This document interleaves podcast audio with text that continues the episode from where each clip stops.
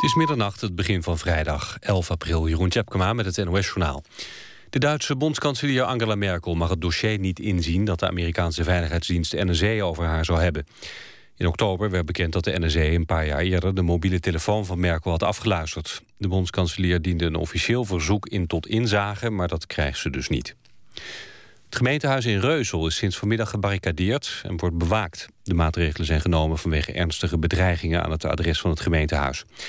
Bronnen melden aan de NOS dat die komen van een inwoner die een conflict heeft over een vergunning.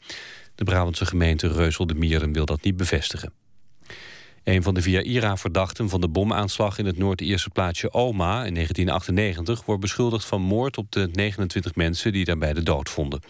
De 43-jarige verdachte werd maandag gearresteerd in de grensplaats Newry. Er is nooit iemand veroordeeld voor de bomaanslag in Oma. Minister Hennis Plasgaard van Defensie zet haar plan door om privébeveiligers toe te laten op schepen die langs Somalië varen. De PvdA wil het niet omdat de overheid het monopolie op het gebruik van geweld heeft. Hennis zegt dat de overheid dat monopolie ook kan delegeren aan bijvoorbeeld particuliere beveiligers. De voormalig vicevoorzitter van het Britse lagerhuis, Nigel Evans... is vrijgesproken van aanranding en verkrachting. Hij was aangeklaagd door zeven mannen. Hij zei dat hij onschuldig was, maar legde in september wel zijn functie neer. Een jury sprak hem vandaag unaniem vrij. Vier artiesten vielen vanavond twee keer in de prijzen bij de 3FM Awards. Zo werd Raccoon uitgeroepen tot beste band en beste popartiest. Verder waren er twee onderscheidingen voor The Opposites, Jet Rebel en voor Mr. Props. AZ is in de kwartfinales van de Europa League uitgeschakeld. De club van Dick Advocaat verloor in Lissabon met 2-0 van Benfica. In Alkmaar had AZ al met 1-0 verloren. Het weer. In de loop van de nacht overal droog, ook wat opklaringen... met minima rond 4 graden. Morgen periode met zon en droog. Later ook een enkele bui en het wordt 12 tot 16 graden. Dit was het NOS Journaal. Radio 1. VPRO meer slapen.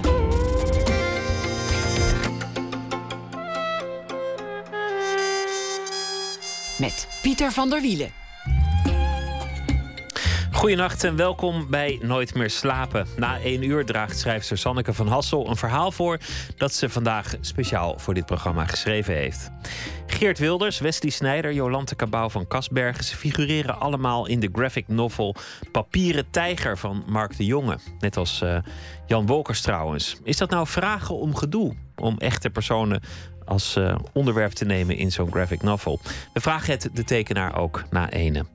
Maar we beginnen dit uur met filmregisseur Ineke Houtman. Alle ingrediënten zijn weer aanwezig. Rotterdam, de nostalgie, de jaren 70, het Nederlands elftal, de RET, Gerard Cox, Joke Bruis, Sjoerd Plezier. Kortom, de populaire televisieserie Toen was geluk nog heel gewoon is nu ook in de bioscoop te zien. Een opmerkelijke uitstap voor regisseur Ineke Houtman. Bekend en gelauwerd vanwege talloze kinderfilms. Madelief, Mijn opa de bankrover, Polleke. Maar ook vanwege de film Stille Nacht bijvoorbeeld. Een duistere film over de Utrechtse serieverkrachter. Ja. Zij is kortom van alle markten thuis hartelijk welkom. Dankjewel. Dit, dit is volgens mij wel een, een uitstapje. Toen was geluk nog heel gewoon. Ja, dat is zeker een uitstapje naar uh, ongecompliceerd vermaak. Slappe grappen, uh, leuk. Uh, een, een verhaal wat grillig mag zijn, met leuke karakters minder diep dan ik meestal ben, gewend ben om te gaan. En ja, dus in die zin is het echt een uitstapje. Ja. De succesformule van de televisieserie um, aanpassen voor, voor het grote doek, dat lijkt me een, een weg vol valkuilen. Om, omdat een televisieserie in heel veel opzichten anders is. En, en je denkt, nou ja, oké, wat werkt in de serie zal ook wel werken in de film. Maar wat was de grootste valkuil? Nou, we hebben daar van tevoren wel heel erg over gehad. Uh, moeten we dat bijvoorbeeld ook weer in decor gaan opnemen? Maar dat was voor mij echt geen optie, omdat het dan uh, uh, drie lange afleveringen zou worden en dan heb je geen speelfilm. En ik wilde echt uit dat decor en ik wilde dat die personages meer mensen werden. Dus dat de karakters toch wat uitgediept werden. En dat het in de loop van de film ook moderne karakters zouden worden. Bijvoorbeeld Gerard Cox wordt toch gaandeweg de film een beetje een moderne man die op een gegeven moment ook zijn excuus kan aanbieden, terwijl hij daarvoor alleen maar kankert en moppert en ja, heel traditioneel ingesteld is. De tijdgeest wordt er toch uh, ingebracht. Laten we meteen in de sfeer komen met een, een fragment van, van de trailer van Toen was geluk nog heel gewoon. Het was eigenlijk die wedstrijd. Geef nou af! Ja, denk je nou echt dat ze je horen? Kijk uit, jongbloed, kijk uit. Muller, au! En toen ging die tv als vanzelf het raam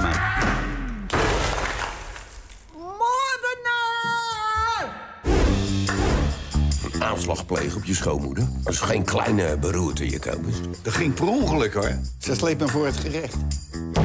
Hij is fijn. Hij is fijn, ja, ben je meteen thuis. Het Nederlands elftal doet het niet zo goed. Het is 1974 en eh, de immer zo brave buschauffeur... Die, die trekt het niet meer, pakt de televisie... gaat voor het raam staan in Rotterdam... gooit de televisie het raam uit... treft daarbij het hondje van zijn schoonmoeder. Nou ja, enfin, de film is, uh, is begonnen. Ja, een uh, klassiek conflict. De schoonmoeder-schoonzoon conflict. Want een film begint met een, met een conflict. In je, in je vorige films, daar, daar komen we straks uitgebreider over te spreken, leek het wel alsof je altijd stiekem grote thema's binnen wilde brengen middels een wat lichtere film. Mijn opa, de bankrover, ging eigenlijk ook over adoptie. Niet weten wie je ouders zijn. Het ging over oud worden, over de dood, over zelfopoffering. Um, Stille Nacht, over die, over die serieverkrachter, ging uiteraard over het vrij zware thema van verkrachting, maar ook over uh, vriendschap en trauma. Verdraagt een trauma een vriendschap en andersom? Kun je nog vrienden blijven op het moment dat er iets vreselijks gebeurt uh, en je daar een andere keuze in maakt dan je vriendinnen daar? Ja. Kortom, als, ik, als er iets is van een, van een rode draad in het oeuvre Houtman, dan is het om, om toch hele zware thema's binnen te brengen in, in een luchtige verpakking. In een luchtige film. In deze film heb ik ze geloof ik niet kunnen ontdekken. De, nou, je hebt wel de mannen tegen de vrouwen, hè? Oké. In de film. Ja, oké. Dat is wel. Uh, en de vrouwenemancipatie die sluipt uh, zo langzamerhand binnen. En uh, wat ik zelf een heel leuk thema vind, is uh, uh, wat Joke Bruis en Tom Kas samen hebben. Is dat hij, ja, hij is een yogaleraar, een beetje loesje yogaleraar. Die gek is op gehaktballen eten en dan bij haar thuis komt eten. En um, dat hij dan. Um, ik ben ineens de draad kwijt. Nou ja, dat is eigenlijk de ontmoeting tussen, tussen de tijdgeest, de hippe yoga-leraar van de jaren zeventig, die, die uh, ja. de nieuwe tijd brengt. En, en toch een vrouw die hoopt dat ze ontdekt wordt. Precies, het, het, verlangen van die vrouw om, om ontdekt te worden. Dus het gezwets van die man, uh, wat bij haar dan toch iets oproept, waardoor ze denkt: uh, ik wil begeerd worden. En heb ik mijn leven nou helemaal geleefd? Dus er zitten, die dingen zitten er wel in, maar ze zijn niet heel erg uitgespit. Het is niet dat de film alleen daarover gaat en dat er dan allerlei uitstapjes zijn. Nee, het zit er als ja, het zit erin verwerkt. In, in Amerika noemen ze dat een, een niet een plot-driven movie, maar dan een personality-driven movie. Dat je eigenlijk de personages volgt in hun persoonlijke ontwikkeling meer dan, dan het plot ja, van het verhaal. Ja. Met, met die goeroe, met, uh, hè, want, want het is het traditionele milieu dat wij kennen van, van de televisieserie. Buitengewoon populair. De, de jaren zeventig in Rotterdam. No nonsense. Balletje gehakt. Lekker op de bus. En daar sluipt dan die tijdgeest in middels een, een uh, goed gespeelde yogaleraar door Ton, Ton Kas. Daar begon eigenlijk het gedoe. De zelfontplooiing, de me-decade. Oh, vond je dat gedoe? Nou ja, daardoor zijn we terechtgekomen waar we nu allemaal zitten. Dat ieder in, in, de grote wereldwijde kakofonie van Twitter... zijn eigen mening de wereld inslingert... omdat iedereen aandacht behoeft. Uh, ja, dat is zo. Het, het, is eigenlijk de voorloper van het ik-tijdperk. Wat dan, uh, ik herinner me nog dat HP de tijd, of HP in die tijd had een artikel dat ging over uh, de moderne mens en het ik-tijdperk. En dat uh, John Jansen John Jansen Vergalen, ja, ja, geïnspireerd op uh, Tom Wolfe in der tijd. Was dat. Oh, ja. John Jansen Vergalen schreef dat het, het ik-tijdperk. Ja, nou, dat, dat, vond ik toen heel interessant. Ik dacht, ja, dat wordt echt tijd voor het ik-tijdperk. Terwijl ik nu denk van, nou nee, het mag wel ook wel eens een beetje klaar zijn met het ik-tijdperk. In 2002 zei je in een interview in Het Parool... Um, nostalgie vind ik een zwaktebod. Nostalgie vind ik uh, het opgeven. Daar moet je nooit aan toegeven. Oh ja? Heb ik ja, gezegd? En, en toen ja. dacht ik, goh... Nu, nu zijn we, nou ja, wat is het, twaalf jaar verder... en heb je ja. een film gemaakt die, die toch rust op nostalgie. Ja, dat klopt. Ja. ja. Ik vind het, en ik moet zeggen, ik vind het ook een heel prettig uitstapje. Want, en ik vond het ook heel erg prettig omdat ik in die tijd opgroeide, een puber was. En uh, omdat, ja, je gaat volgens mij in je leven ga je regelmatig terug naar de tijd dat je jong was. Daar varen al die programma's ook op, klasgenoten. En uh, dat je wil weten wat er met iedereen gebeurd is. En, en dat je ook die tijd weer heel erg goed uh, voor ogen krijgt. En het is een industrie geworden in Nederland, hè? de nostalgie. Het, het verlangen naar vroeger. Toen was geluk nog heel gewoon. De, de titel zegt het al. Maar ja, je hebt de rust van die tijd. Er waren geen mobieltjes, er waren geen computers. Er was meer aandacht voor elkaar. Uh, men denkt dat het toen veel gezelliger was. Was en... dat natuurlijk helemaal niet zo. Ja, ik vond het wel heel gezellig die tijd. Ja? Ja, ik was een puber, ik groeide op en, en ik vond het... Uh, het was een hele spannende tijd, het was een hele vrije tijd. Alles kon en mocht en uh, ja. Maar desalniettemin, toegeven aan nostalgie. Je hebt, je hebt zelfs een speciale zender van, van de publieke omroep op de radio. Radio 5 Nostalgia. Daar kan je hart ophalen. Dat gaat de hele dag over vroeger en, en muziek van wel eer. En laatst belde daar een luisteraar in... En, en die anticipeerde al op dat de zender misschien ooit zou verdwijnen. En toen zei hij: Ik ga Radio Nostalgia nog heel erg missen als het er straks misschien niet meer is. Oh, dat is wel heel erg dubbel. Dat ik dacht, dit dubbel, dubbel. veel verdrietiger word je niet in, in ja, het leven. Inderdaad, ja. Dat je denkt, ja. goh, ik ga Radio Nostalgia ja, ja, nog missen. Nee, dat betekent wel dat je helemaal niet meer in het nu leeft, zou je zeggen. Dan ga je alleen nog maar terug. Want dan ga je al afscheid nemen voordat het, uh, voordat het begonnen is.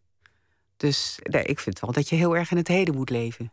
Hoe komt het dat nostalgie zo enorm aanslaat in, in de Nederlandse populaire cultuur? Dat er zoveel tv-series, uh, programma's, noem maar op. Het is rustig. Uh, ik uh, reed net met iemand mee en die vertelde dat hij uh, series kijkt. En niet alleen Toen was geluk, maar uh, Het wassende water.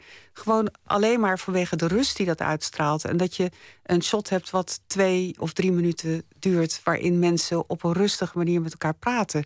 En dat het je ook rustig maakt. Ja, ik kan me daar wel iets bij voorstellen. Het is ontzettend hectisch. Ik bedoel, in Amsterdam word ik de laatste tijd helemaal gek als ik op de fiets zit. Je kan... Uh, het is levensgevaarlijk eigenlijk. Vroeger was ik altijd een van de, van de weinigen die voor het rode stoplicht reed. Maar nu doet iedereen dat. Dus uh, ja, het is gewoon heel druk geworden, denk ik. Is het niet, niet gewoon een bijproduct van de vergrijzing? Dat, dat we denken van, van uh, goh, ja, ik word een dagje ouder. Vroeger was ik nog jong. Ik denk dat dat er wel ook mee te maken heeft. Maar mijn dochter van 19 die heeft het ook. Die vindt het ook druk in de stad. Die wordt ook gek van de toeristen. Er zitten, ik geloof dat er 11 miljoen toeristen in Amsterdam komen elk jaar. 11 miljoen. Dat zijn er heel veel. Dat waren er vroeger veel minder. Ja. Is, um, uh, is het moeilijk om, om dat in praktijk te brengen? Want het is relatief snel gedraaid eigenlijk. Je wil die sfeer oproepen, maar je moet het wel doen voor een hedendaags publiek. Die naast dat ze, dat ze, dat ze kromlopen van nostalgie ook een spanningsboog hebben van de hedendaagse mens. Ja. Dat, dat lijkt me een, dat is zeker waar. moeilijk voor een eh, regisseur. Ja, en uh, daarom uh, is het ook wel echt een film geworden. En zijn we niet. in de serie is het heel erg verbaal en gaat het heen en weer in de grappen. En bevind je je in één ruimte. Terwijl wij wel echt geprobeerd hebben om die tijd. middels een, een goede art direction neer te zetten. En ja, weer terug in die tijd uh, te gaan met de auto's van toen, de kleren van toen. De eh, bussen van toen. De bussen van wat, toen. Nog, wat nog best moeilijk is, omdat je in het straatbeeld. Ik heb, ik heb er echt heel kniezerig naar gekeken op een groot doek. Je hebt overal natuurlijk digitale panelen, uh, mensen die bellen. Het hele straatbeeld is veranderd. Het is heel moeilijk om in het centrum van Rotterdam ineens de jaren zeventig terug te toveren.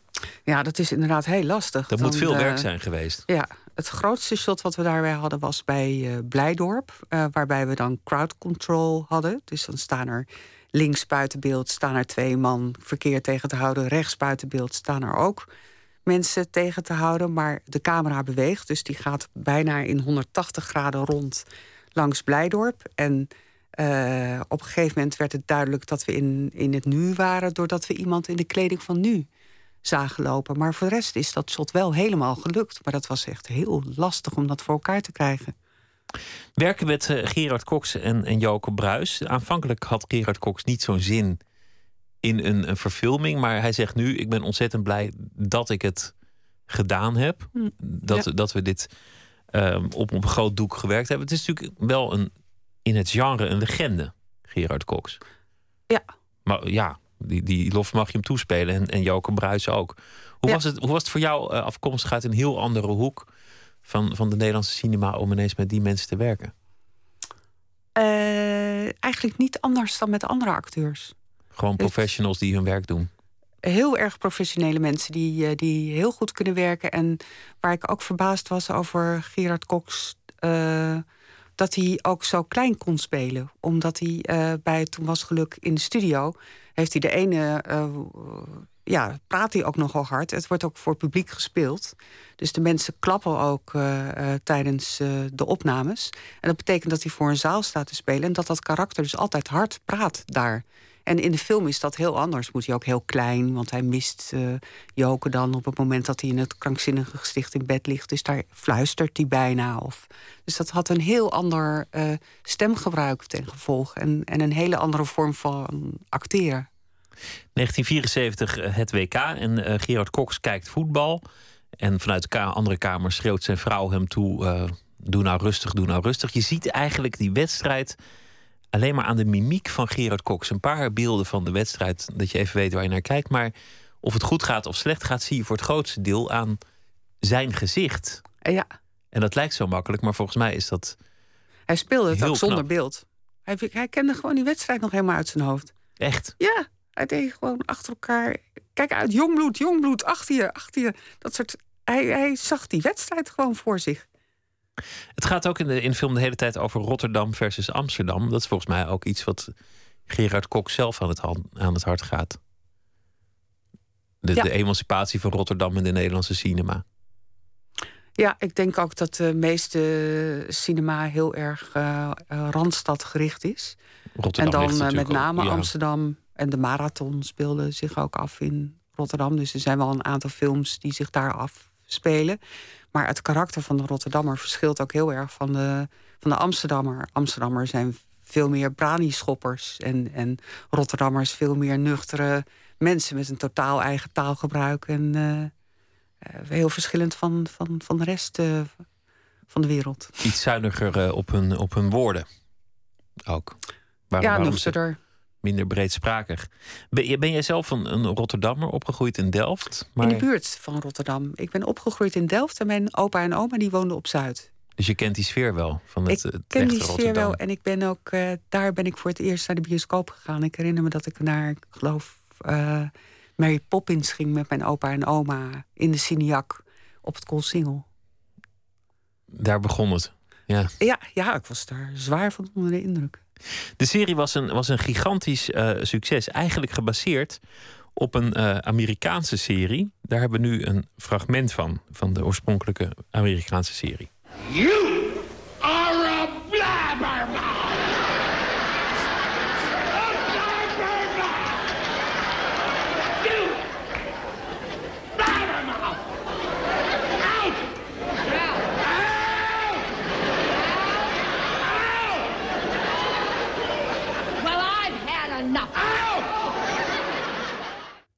Honeymooners heette het. Ik was even op zoek naar de titel. The Honeymooners. Heb je die ooit ook gezien? Ik heb het niet gezien, maar nu je dit fragment laat horen, dan denk ik: oh ja, dit is eruit. Wat Gerard altijd gilt. Uh, ook in de serie. En uh, dat zit er echt uh, hetzelfde in. Ja. Ik, ik ben gaan kijken. Ik moet, moet zeggen, het is niet echt iets voor mij, zo'n zo, zo film. Maar goed, niet alles hoeft voor mij te zijn. Ik bedoel, zijn ook weer dingen die ik leuk vind, die vinden anderen niet leuk. Maar ik zag wel aan de mensen om me heen dat die dat die dat heel erg leuk vonden. Dus dat het een heel eigen publiek is. Maar ik heb ook de indruk dat dat een publiek is dat normaal minder geneigd zou zijn om naar de bioscoop te zijn, te gaan. En nu ineens ziet dat, dat hun soort film daar draait. Ja. En ik merkte dat ook bij de, bij de wat zurige recensies die ik hier en daar las. Ja, dat uh, oudbollig was uh, bij de zure recensies was dat uh, eh, het etiket wat erop geplakt werd. Oudbollig. Ja, Maar dat is een beetje vreemd. Is ook, ook oudbollig. Dat is nou net de essentie. Dat is alsof je, alsof je zegt dat Metallica harde muziek maakt. Ja, precies. Dat, ja. Ja. dat is het natuurlijk eh, gewoon. Ja. Dat is het ook. Het Zo is is en dat is ook zo bedoeld. En eh, het zijn eh, leuke, slappe grappen, vind ik. Tenminste, ik vind ze leuk. En dat is, er zit oudbolligheid bij, ja, absoluut. Ja, ik vind dat niet erg. Nee, het is juist die, die als je je helemaal lekker overgeeft aan, aan, aan die slapheid van de humor, is het, is het zelfs hilarisch eigenlijk. Ik bedoel, ja, is- vooral als je ja. ook naar het gedrag van de mensen kijkt. Want ze, ze zijn vaak zo. Als je niet plotmatig kijkt, maar je kijkt naar hoe mensen doen, dan vind ik het heel grappig en ook vaak ontroerend. Ik vind Joke bijvoorbeeld heel ontroerend in die scène met Appie, eh, waarin hij haar voorspiegelt hoe ze weer kan worden. Hoe ze daar reageert, vind ik echt prachtig om naar te kijken. Dus ja, dat, De- het moment dat ze eigenlijk zich als een parel laat ontdekken. Dat bedoel je? En ja, dat, hij heeft dan een heel verhaal over eh, dat, ze, dat ieder mens als kind eigenlijk een parel is. En dat er dan op een gegeven moment een oester komt. En die oester die sluit zich om je heen en die sluit die parel op. Maar die zit er natuurlijk nog gewoon in. Dus het is heel erg 70 jaren vaag eh, geklets wat hij doet. Maar je ziet haar er ongelooflijk instinken. Dat ze denkt, oh ja, ja, die parel, dat ben ik natuurlijk nog steeds. En misschien kan deze man het er wel uithalen, deze parel. Dat, eh, en dat speelt ze heel mooi, heel ontroerend. Ja, dat ook, ook weer eh, eh, klein gespeeld. We hebben, we hebben muziek die allemaal iets te maken heeft met het thema vrolijkheid en geluk. Vanwege die film natuurlijk. Pharrell Williams, nou ja, bekende artiest, behoeft geen toelichting. En het nummer heet Happy.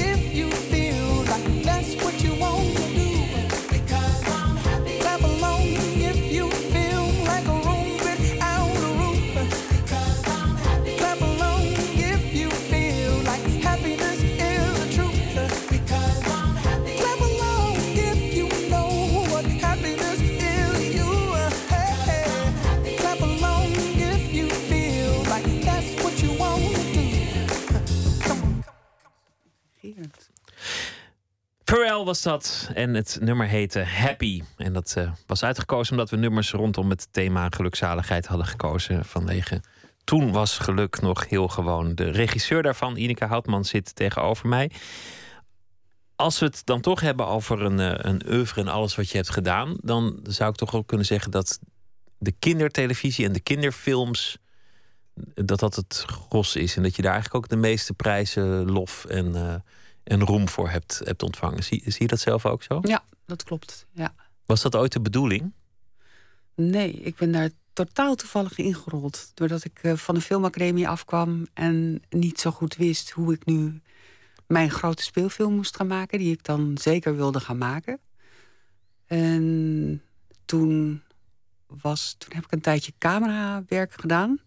En ik heb ook uh, klepperloder gedaan en cameraassistentie. Dus veel meer de technische hoek in. En zelfs stage gelopen bij Paul Verhoeven. Ja, stage gelopen als uh, tweede cameraassistent bij Spetters. Ja, heel leuk. Heel leuk. En leerzaam ook? Heel leerzaam, ja. Die, uh, hij maakte zo ongelooflijk veel instellingen. Ik verbaasde me daar heel erg over. Dat uh, bijvoorbeeld op een gegeven moment was er dan een verkrachting van een jongen in een metrotunnel. En daar hebben wij drie nachten gestaan, geloof ik. En dat werd van alle kanten en alle hoeken. Dat is een genomen. instelling. Instelling is dat je, dat je elk shot neemt, zodat je het later Ja. kan gebruiken. Dus elke andere uitsnede is een andere instelling. Oké, dus, dus je doet, doet die verkrachting een keer van dichtbij, van veraf, eh, van Ja. links, van onder, van boven. eh, eh, ja. ja, alles en dan, erop en dan later kiezen. En dan later kiezen, ja. Dus toen, Ja, je kan natuurlijk ook gewoon van tevoren bedenken precies wat je wil en dat gewoon draaien. Ja, ik denk dat hij dat eh, deed. Hij bedacht, maar hij wilde dat heel snel kunnen monteren. Hij wilde het tempo kunnen maken. En als je veel shots hebt, kan je tempo maken. En als je één shot maakt, dan moet je of in het shot gaan knippen als je het wil versnellen. Of eh, je moet het intact laten en het intact gebruiken, waardoor je een, een, soms een te traag tempo hebt voor je film. Daarom worden vaak eh, toch shots van verschillende richtingen opgenomen. Heel interessant, technisch. Maar, maar goed, dit was de stage bij Paul Verhoeven. En dan van spetters naar, naar de kinderfilm. Die stap. Ja, toen eh Bernie Bos, die eh, begon toen bij de VPRO Jeugd. En die zocht nieuwe makers. En toen ben ik gaan eh, solliciteren en toen had ik twee plannen. Het een was een, eh, een kookprogramma met een eh, kok met een echte muts op. Dat vond ik toen fantastisch. en het andere was een documentaire serietje over buitenlandse kinderen in Nederland. En dan over de dingen die anders, cultureel anders en heel leuk zijn voor Nederlanders om dan te weten. Dus dat serietje heb ik toen gemaakt. Het waren acht filmpjes. En Bernie die vroeg toen of ik een programma met Midas Dekkers eh, wilde maken. En toen ben ik met Midas gaan praten. En daar is Max Laatvermogen uitgekomen. En dat was met René Groothof Hof, eh, als Max. En eh, Midas had dan iedere keer een column erin. En dat waren ja, eigenlijk een soort van wetenschappelijke eh, filmpjes over wetenschap, maar dan heel komisch gedaan. Dit- en dit Sjoerd waren de- Kuiper eh, schreef dat. Dit waren de hele goede jaren van de, van de VPRO kindertelevisie. Ja, dat was, Dit zijn natuurlijk ook hele goede jaren, zeg ik erbij, om, om morgen niet gestenigd te worden in de was kantine. Maar, gewoon. Ja. maar het- dit waren natuurlijk echt de, de, de, de, de tijd waar iedereen het nog, nog over heeft. Van, van de series die, Ja. Die indruk hebben gemaakt. Ja, omdat er ook eh, heel veel mogelijkheden waren om te experimenteren. Dat experiment, experiment gaat er een beetje vanaf tegenwoordig. Alles moet al, al vast Alles. liggen, geen, eh, geen Het verrassingen. mag niet op zijn bek gaan. Het moet, eh, dus je mag niet. Je moet weten wat het publiek wil. En u vraagt wij draaien. Dus het e- experiment wordt geschuwd. En daarmee eh, is het ook niet echt heel erg vernieuwend. En bij de VPRO jeugdtelevisie kon je toen hele vernieuwende dingen maken. Een kinderfilm maken in, in vergelijking tot het maken van een, een volwassenenfilm. Waarin zit hem het verschil? Ja, je moet geen moeilijke woorden gebruiken en misschien moet je het niet al te eng maken. En de expliciete seks die moet je eruit laten. Dat zijn drie dingen die kan ik me bedenken. Maar, maar wat is in essentie het verschil tussen een kinderfilm en een volwassen film voor Het een regisseur? personage meestal. Meestal is een, eh, een kind eh, het hoofdpersonage. En kijk je vanuit het kind naar de wereld. En dat is een heel bijzonder perspectief, omdat het een naïviteit eh, over zich geeft die volwassenen niet hebben. Dus het kind ziet heel vaak voor het eerst iets en daar kan je dan heel goed mee meeleven. En omdat het kind onschuldig is, is het ook des te erger als de onschuld gekwetst wordt. En dat is denk ik het geheim van, van een goede kinderfilm. Dus als regisseur moet je kijken als een kind, eigenlijk om die film goed te kunnen maken. Ja, de camera staat ook vaak letterlijk op, uh, op kinderhoogte. Kun jij kijken als een kind? Uh, jawel. Ja.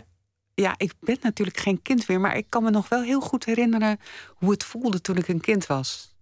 Dus ook, ik, ik weet ook vaak situaties, kan ik nog heel goed me herinneren waar ik toen zat ten opzichte van wie en hoe ik toen tegen iemand opkeek, bijvoorbeeld letterlijk. En dan weet ik wel hoe dat voelde. Maar ja, het was een andere tijd. Het is nu misschien anders. Ik heb een kind. Dus dat heeft me ook wel uh, weer. Ja, die is nu 19, maar die. Uh, dan uh, beleef je toch je kindertijd weer voor een tweede keer. Veel, veel kinderseries die, die, die gaan daar een beetje aan voorbij. Dat, dat, dat, is, um, dat zijn kinderseries die zijn een soort van universeel. Gaan voorbij aan, aan dat het nu wezenlijk anders is om kind te zijn, waarschijnlijk dan vroeger. Denk je dat dat zo is? Dat het echt anders is? Nou, ik denk dat, dat, dat het een andere maatschappij is met, met heel veel andere culturen. Ik, ik zat in, in de klas met alleen maar blanke jongetjes met hetzelfde kapsel als ik zelf. Ja. En, en, en dan meisjes die hadden ook allemaal hetzelfde kapsel. Ja, ja. Maar dat is, dat is nu wezenlijk anders. In jouw maar de films, thema's zijn hetzelfde. Opgroeien. Erbij horen, ja of Ja. nee. Uh, of er van je gehouden wordt, ja of nee. Of uh, ja, er zijn een heleboel thematieken die door de tijd heen steeds hetzelfde zijn. Als je een goede Griekse tragedie, die gaat ook uh, over dingen die nu nog steeds spelen. En die je nog steeds, bijvoorbeeld de presidentsverkiezingen zijn hetzelfde als een koningsdrama. Of, snap je? Dus in die zin denk ik dat het niet heel erg veel verandert. Alleen dat de setting en de aankleding verandert ervan. En verder gaat het over het menselijk tekort en het, eh, het komen der jaren. Ja, ook. Ja. En, en Angst nog- voor de nog- dood. Angst voor de Eh, dood. En nog wat van die thema's. Ja. Maar jouw films lijken wel heel actueel. Mijn opa, de, de bankrover, gaat bijvoorbeeld over adoptie. Nou is, is adoptie niet een heel hedendaags thema, maar, En die niet, eh, de Indiaan. De Indiaan die, gaat over- over, eh, die gaat over adoptie. maar goed, het, het komt ook voor in Mijn opa, de bankrover. ja, daar is het meisje wel, haar moeder is wel haar echte moeder. Ja. En ze kent haar vader niet. Ze en daar gaat ze naar ja, op ja. zoek. Inderdaad, je Ja. gelijk. Het is niet adoptie, maar het is het, het, het zoeken naar een, een vader in een andere cultuur, in, een, in een ander land. Ja, ja. En, ja en met een groot geheim.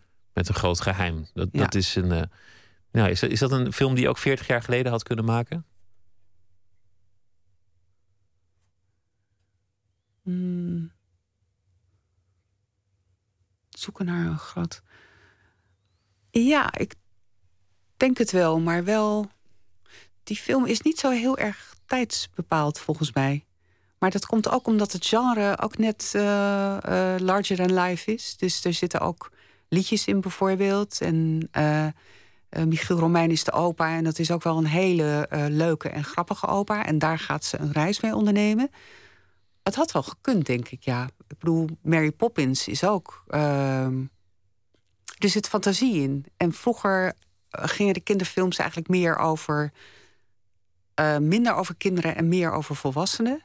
En dit is mijn opa de bankrover. Daar zit en een kind in en een volwassene. En dat is bij ehm, Mary Poppins gaat het ook over kinderen die een gouvernante krijgen. Ja, ik weet niet of ik het...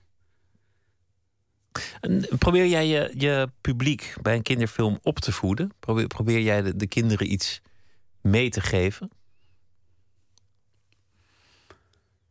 Eh, ik wil wel dat ze iets meemaken tijdens de film. Eh, opvoeden om te zeggen dit moet of zo, nee. Nee, het is meer dat ik iets laat zien waarvan ik denk, daar kunnen ze iets van opsteken. Maar het is niet dwingend van dit of dat moet je, dit moet je leren of zo van deze film. Nee, het gaat wel heel vaak over liefde. En dat liefde heel belangrijk is en dat, dat, dat, me, dat het misschien nog belangrijker is eh, als je bijvoorbeeld een adoptieouders hebt, dat die van je houden, dan dat je bij je echte vader en moeder bent eh, die er niet zijn en die niet van je kunnen houden. Of dat je je eigen familie bijvoorbeeld uit kan kiezen. Het zijn wel ideeën, het zijn wel gedachten die, die ze kunnen oppikken. Maar ik ben niet zo van eh, je moet dit en dat leren. Nee. Daar ben ik ook tegen. Er wordt vaak gesproken over de, de typisch Nederlandse eh, kinderfilm. Dat, dat er in Nederland een, een eigen traditie bestaat van, van kinderfilms. Dan vallen vaak ook woorden als, als anti-autoritair. Zie jij dat zo? Is, zijn het wezenlijk andere kinderfilms in Nederland dan, dan in de ons omringende landen? Uh, ze zijn vaak veel vrijer en losser. Toch wel? Ja, Duitsland is bijvoorbeeld heel jaloers uh, op ons gevoel voor humor en op de krankzinnigheden die wij ons durven te permitteren. En zij zijn veel strakker. En hun gevoel voor humor is ook uh, veel uh, en ons gevoel voor humor is vaak ook veel subtieler. Wij lijken denk ik meer op Zweden qua jeugdfilms. Ja, dat, heb ik niet helemaal gevolgd sinds Pippi Langkous en, en andere Astrid Lindgren. Maar ik kan me daar wel iets bij voorstellen. De, de noordelijke vrijzinnigheid in, in de kinderfilm. Ja. Ja, dat merk je ook in bijvoorbeeld Frankrijk. Uh, is ook al truttiger. Of ja. Ja, het maakt een ander soort films. In Nederland hebben de kinderfilms van eigen bodem de, de laatste jaren nog meer dan daarvoor enorm succes. Er, is een, een, een term. groot exportproduct. Het is zelfs een, een exportproduct, maar in Nederland zelf, de films die meer dan 100.000 bioscoopbezoekers trekken. Dat, dat zijn getallen waar menig filmregisseur jaloers op, op zouden, zouden zijn. En als je een kinderfilm in Nederland maakt, dan, dan lukt dat toch eigenlijk best vaak wel. Ja. Heb ik de indruk. Ja. Het was ook zelfs zo dat uh, mensen die eerst dachten van ja, kinderfilms, uh, waarom zou ik een kinderfilm gaan maken? Toen ze zagen hoeveel uh, kijkers uh, die konden krijgen, dachten ze ook: oh, het is eigenlijk wel interessant om een kinderfilm te maken. Je hebt in ieder geval een publiek. Het is een groot publiek en het publiek vernieuwt zich ook. El elke paar jaar heb je weer een nieuw publiek. Dus het kan ook vaak herhaald uh, worden. Dus het is eigenlijk een hele leuke tak van sport om dat te doen. Omdat, omdat er geld is, omdat er bezoekers zijn, om, omdat mensen het leuk vinden om aan mee te werken. Ja.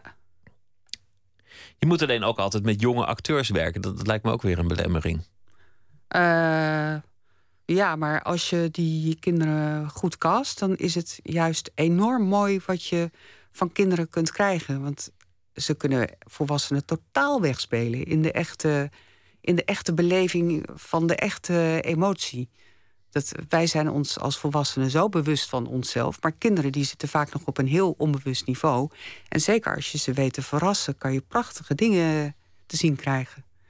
Ik heb ook vaak dat ik um, uh, bij repetities uh, nog niet de, uh, het tegenspel van de volwassen acteur bijvoorbeeld um, laat de volwassenen op volle kracht laat spelen. Dus dan weten ze, hè, dan, dan heb je een repetitie gehad en dan de volwassen, de volwassen acteur heeft dan dingen bijvoorbeeld niet boos gezegd. En dan tijdens take 1 zijn ze wel, acteren ze wel boos. En dan zie je dus echt ook alles door zo'n kind heen gaan. Dus dan krijg je iets heel echts daarmee. Mag alleen niet te lange dagen maken? Nee. Zit, nee, nee. Zijn er aparte regels voor? Of, ja, uh... de arbeidsinspectie heeft uh, daar regels voor hoe oud je kinderen mogen zijn en hoe lang ze dan mogen werken. Ja, dat is natuurlijk jammer voor, voor een regisseur die even wil doorpakken. En zegt, nou, vandaag wil ik die film af hebben en dan, dan moet, je, moet je bij tijd stoppen. Ja, dat is ook wel goed. Dat beschermt de kinderen ook wel. Oké. Okay. We gaan weer luisteren naar uh, muziek omtrent het uh, thema geluk en, uh, en liefde. Je noemt het zelf al, Al Green. Hij is natuurlijk uh, predikant geweest, ook in Amerika, in Memphis, Tennessee. En ehm, nou, zijn grootste successen waren toch in de jaren 70 Love and Happiness.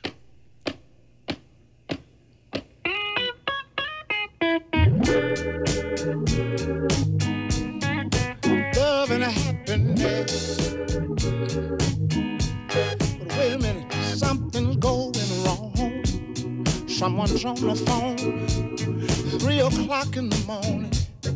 Yeah, talking about how she can make it right. Yeah, yeah. Happiness is when you really feel good about somebody. There's nothing wrong being in love with someone, yeah. Hey. Oh, baby, love and happiness. Love.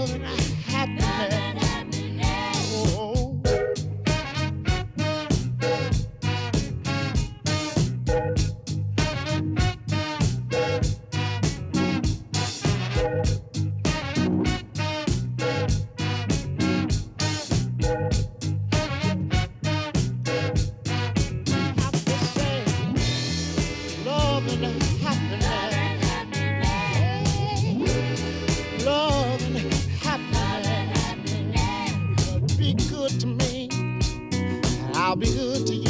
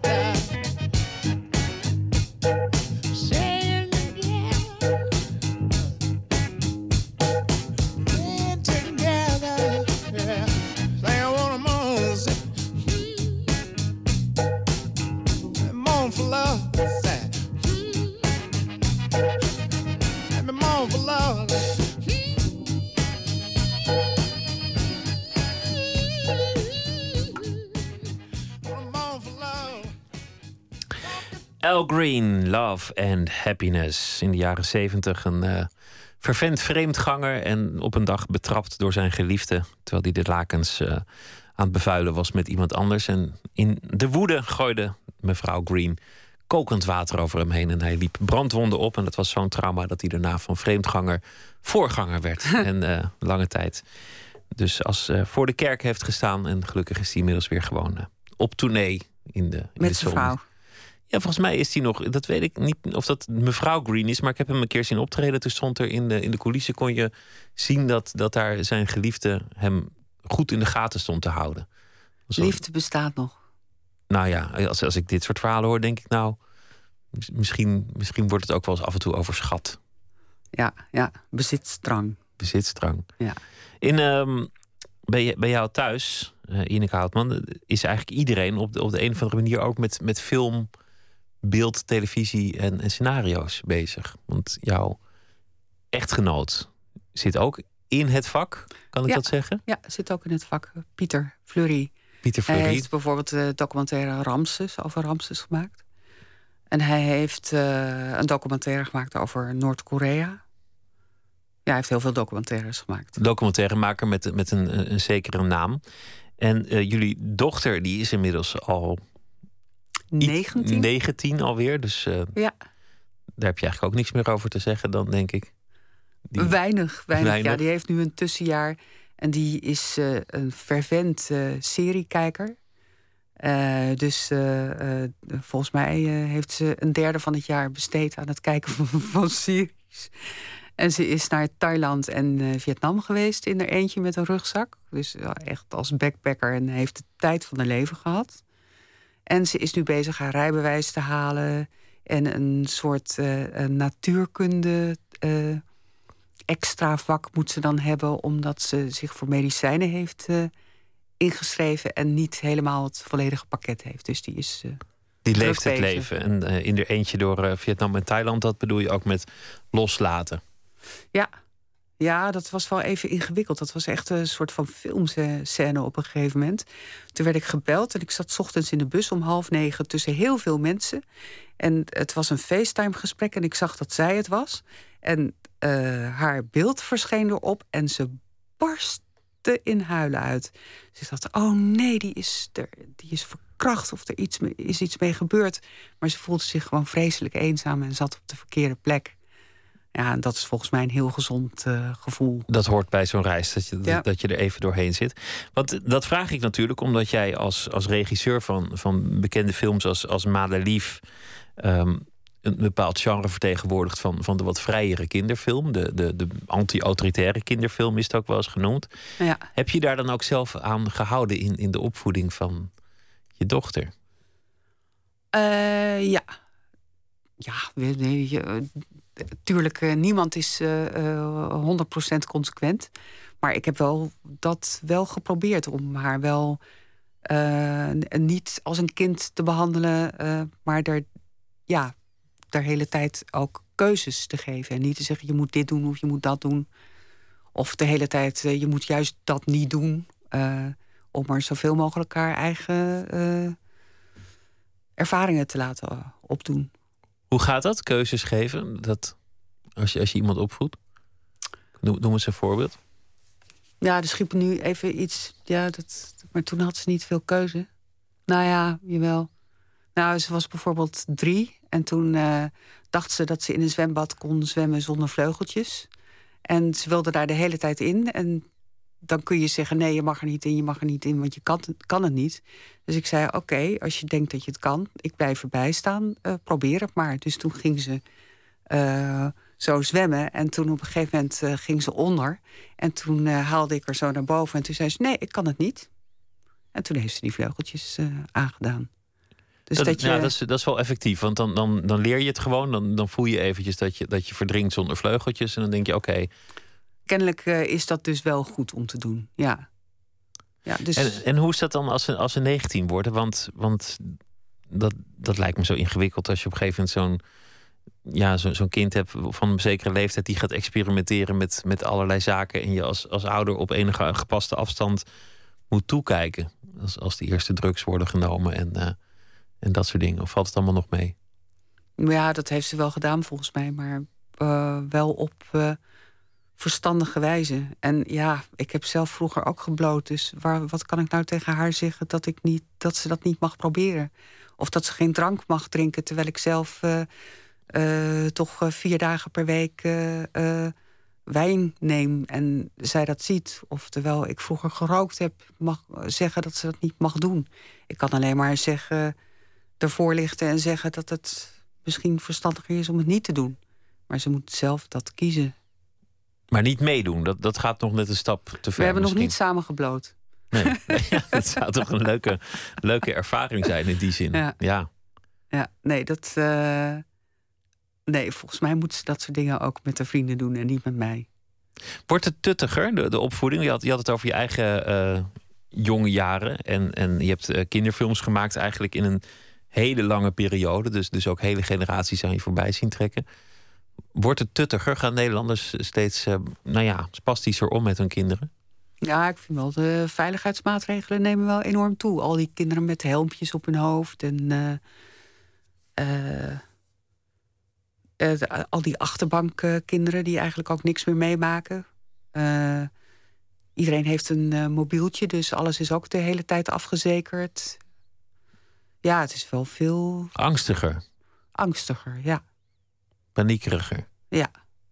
En merk je dan als je zelf wat, wat vrijer met je kinderen eh, omgaat en, en probeert dat toch wat, wat losser te doen, dat, dat, dat mensen ook een beetje over je schouder mee gaan kijken? Ik had op een gegeven moment op, het, eh, op de school waar zij zat, hadden we een voorlichtingsavond over drugs eh, van Jelinek. En daar werden de ouders dan voorgelicht dat het heel verstandig was, omdat de kinderen dus echt gewoon helemaal niks namen. Nooit ook niet experimenteerden, want dat was ook niet goed.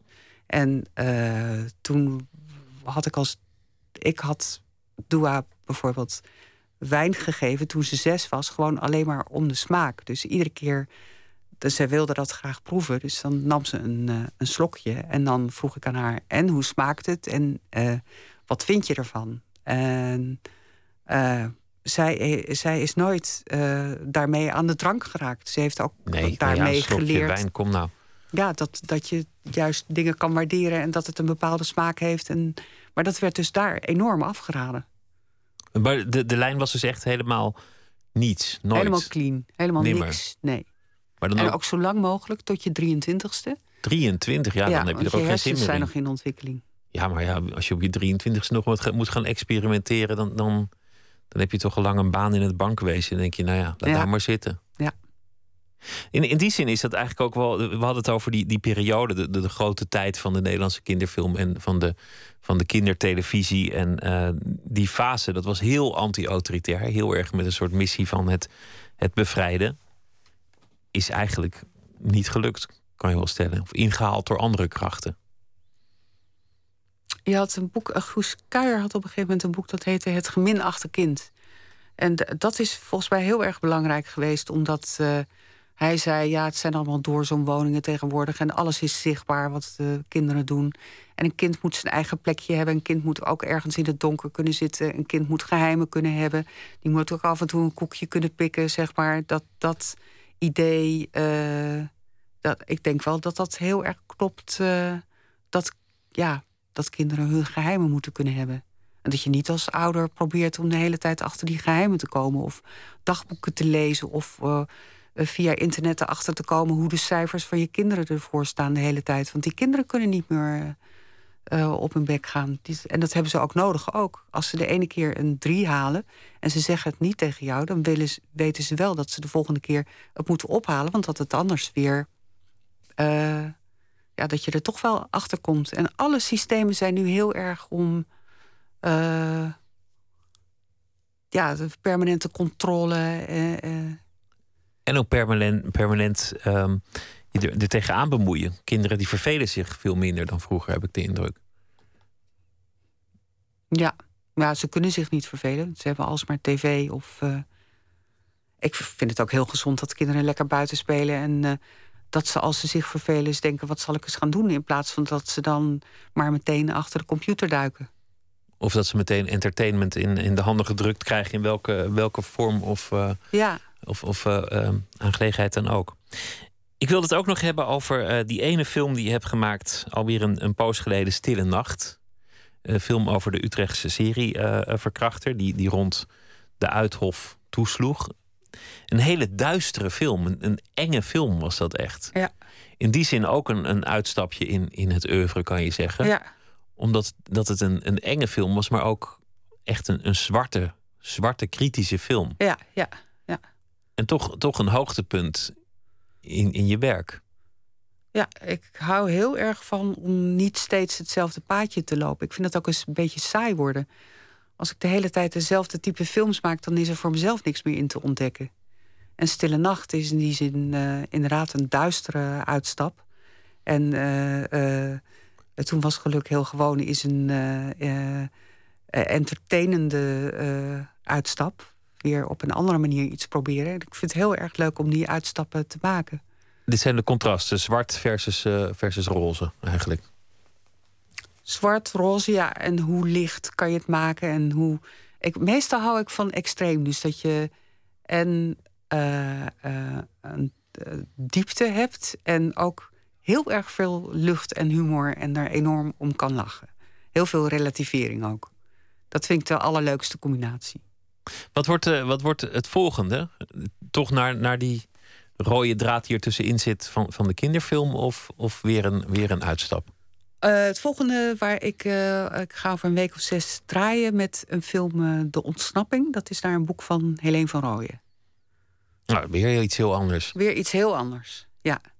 Ja, ook weer een enorme uitdaging om, dat, om ook dat te proberen op een, op een goede manier vorm te geven. En wie spelen daarin mee? Ah, dat mag ik nog niet zeggen. Oh, dat mag je niet Er zeggen. komt nog een officieel persmoment. Nou, dat, eh, dat wacht ik af.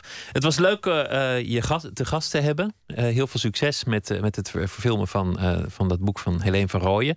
En ehm, ook succes met alles wat er volgt rondom Toen was geluk nog heel gewoon.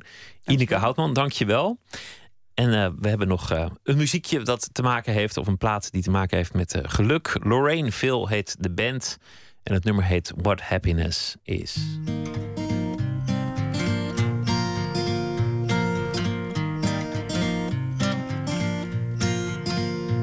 I'm traveling through the darkness of your mind. I got your glimpse and I stared for a while, and it was enough to leave my whole life with violent speed into a wormhole in time. Oh, you may never know what happiness is. Oh, you may never know what happiness is. How to get out, it's just one way to leave. Change your way of thinking, cure you of your grief. And until that time, I'm stuck here inside, wandering through your soul, searching for that light. Oh, you may never know what happiness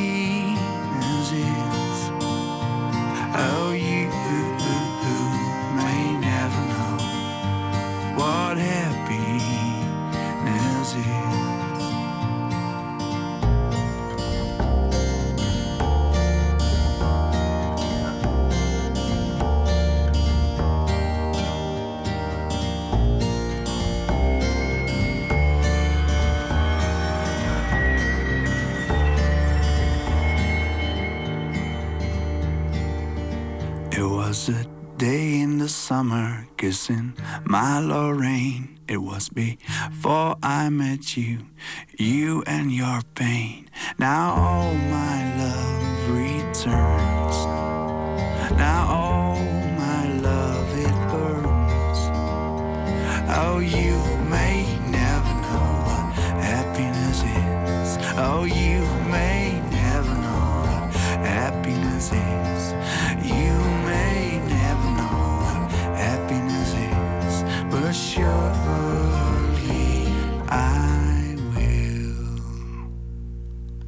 Lorraine Phil, What Happiness Is. De band rond Guido Aalbers en liedjeschrijver Bert Bruines. Zometeen is Nooit meer slapen terug met het tweede uur. En daarin gaat het eh, onder andere over eh, graphic novels met daadwerkelijk bestaande figuren. En we gaan het ook hebben over de Koninklijke Nederlandse Academie voor de Wetenschappen. Want die, eh, die hebben het moeilijk. Dat zometeen allemaal in Nooit meer slapen. Graag eh, tot straks.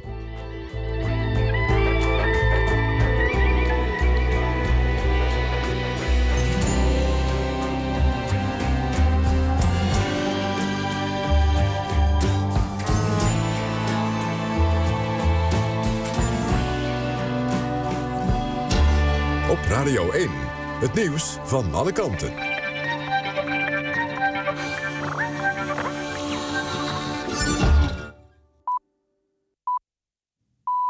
Het is 1 uur, Jeroen Tjepkema met het NOS-journaal. Het samenwerkingsverband van Marokkaanse Nederlanders maakt zich zorgen over geweld tegen Marokkanen en moslims. De directe aanleiding daarvoor is de mishandeling afgelopen woensdag van een gesluierde vrouw in Eindhoven. Volgens de politie trokken twee mannen de niqab van de vrouw af. Daarna sloegen ze haar. Het samenwerkingsverband stelt dat het geweld tegen moslims toeneemt. Het noemt fysiek en verbaal geweld onaanvaardbaar en roept slachtoffers op om aangifte te doen. De mishandelde vrouw in Eindhoven heeft intussen aangifte gedaan. De politie is op zoek naar de twee mannen en zoekt getuigen van de mishandeling.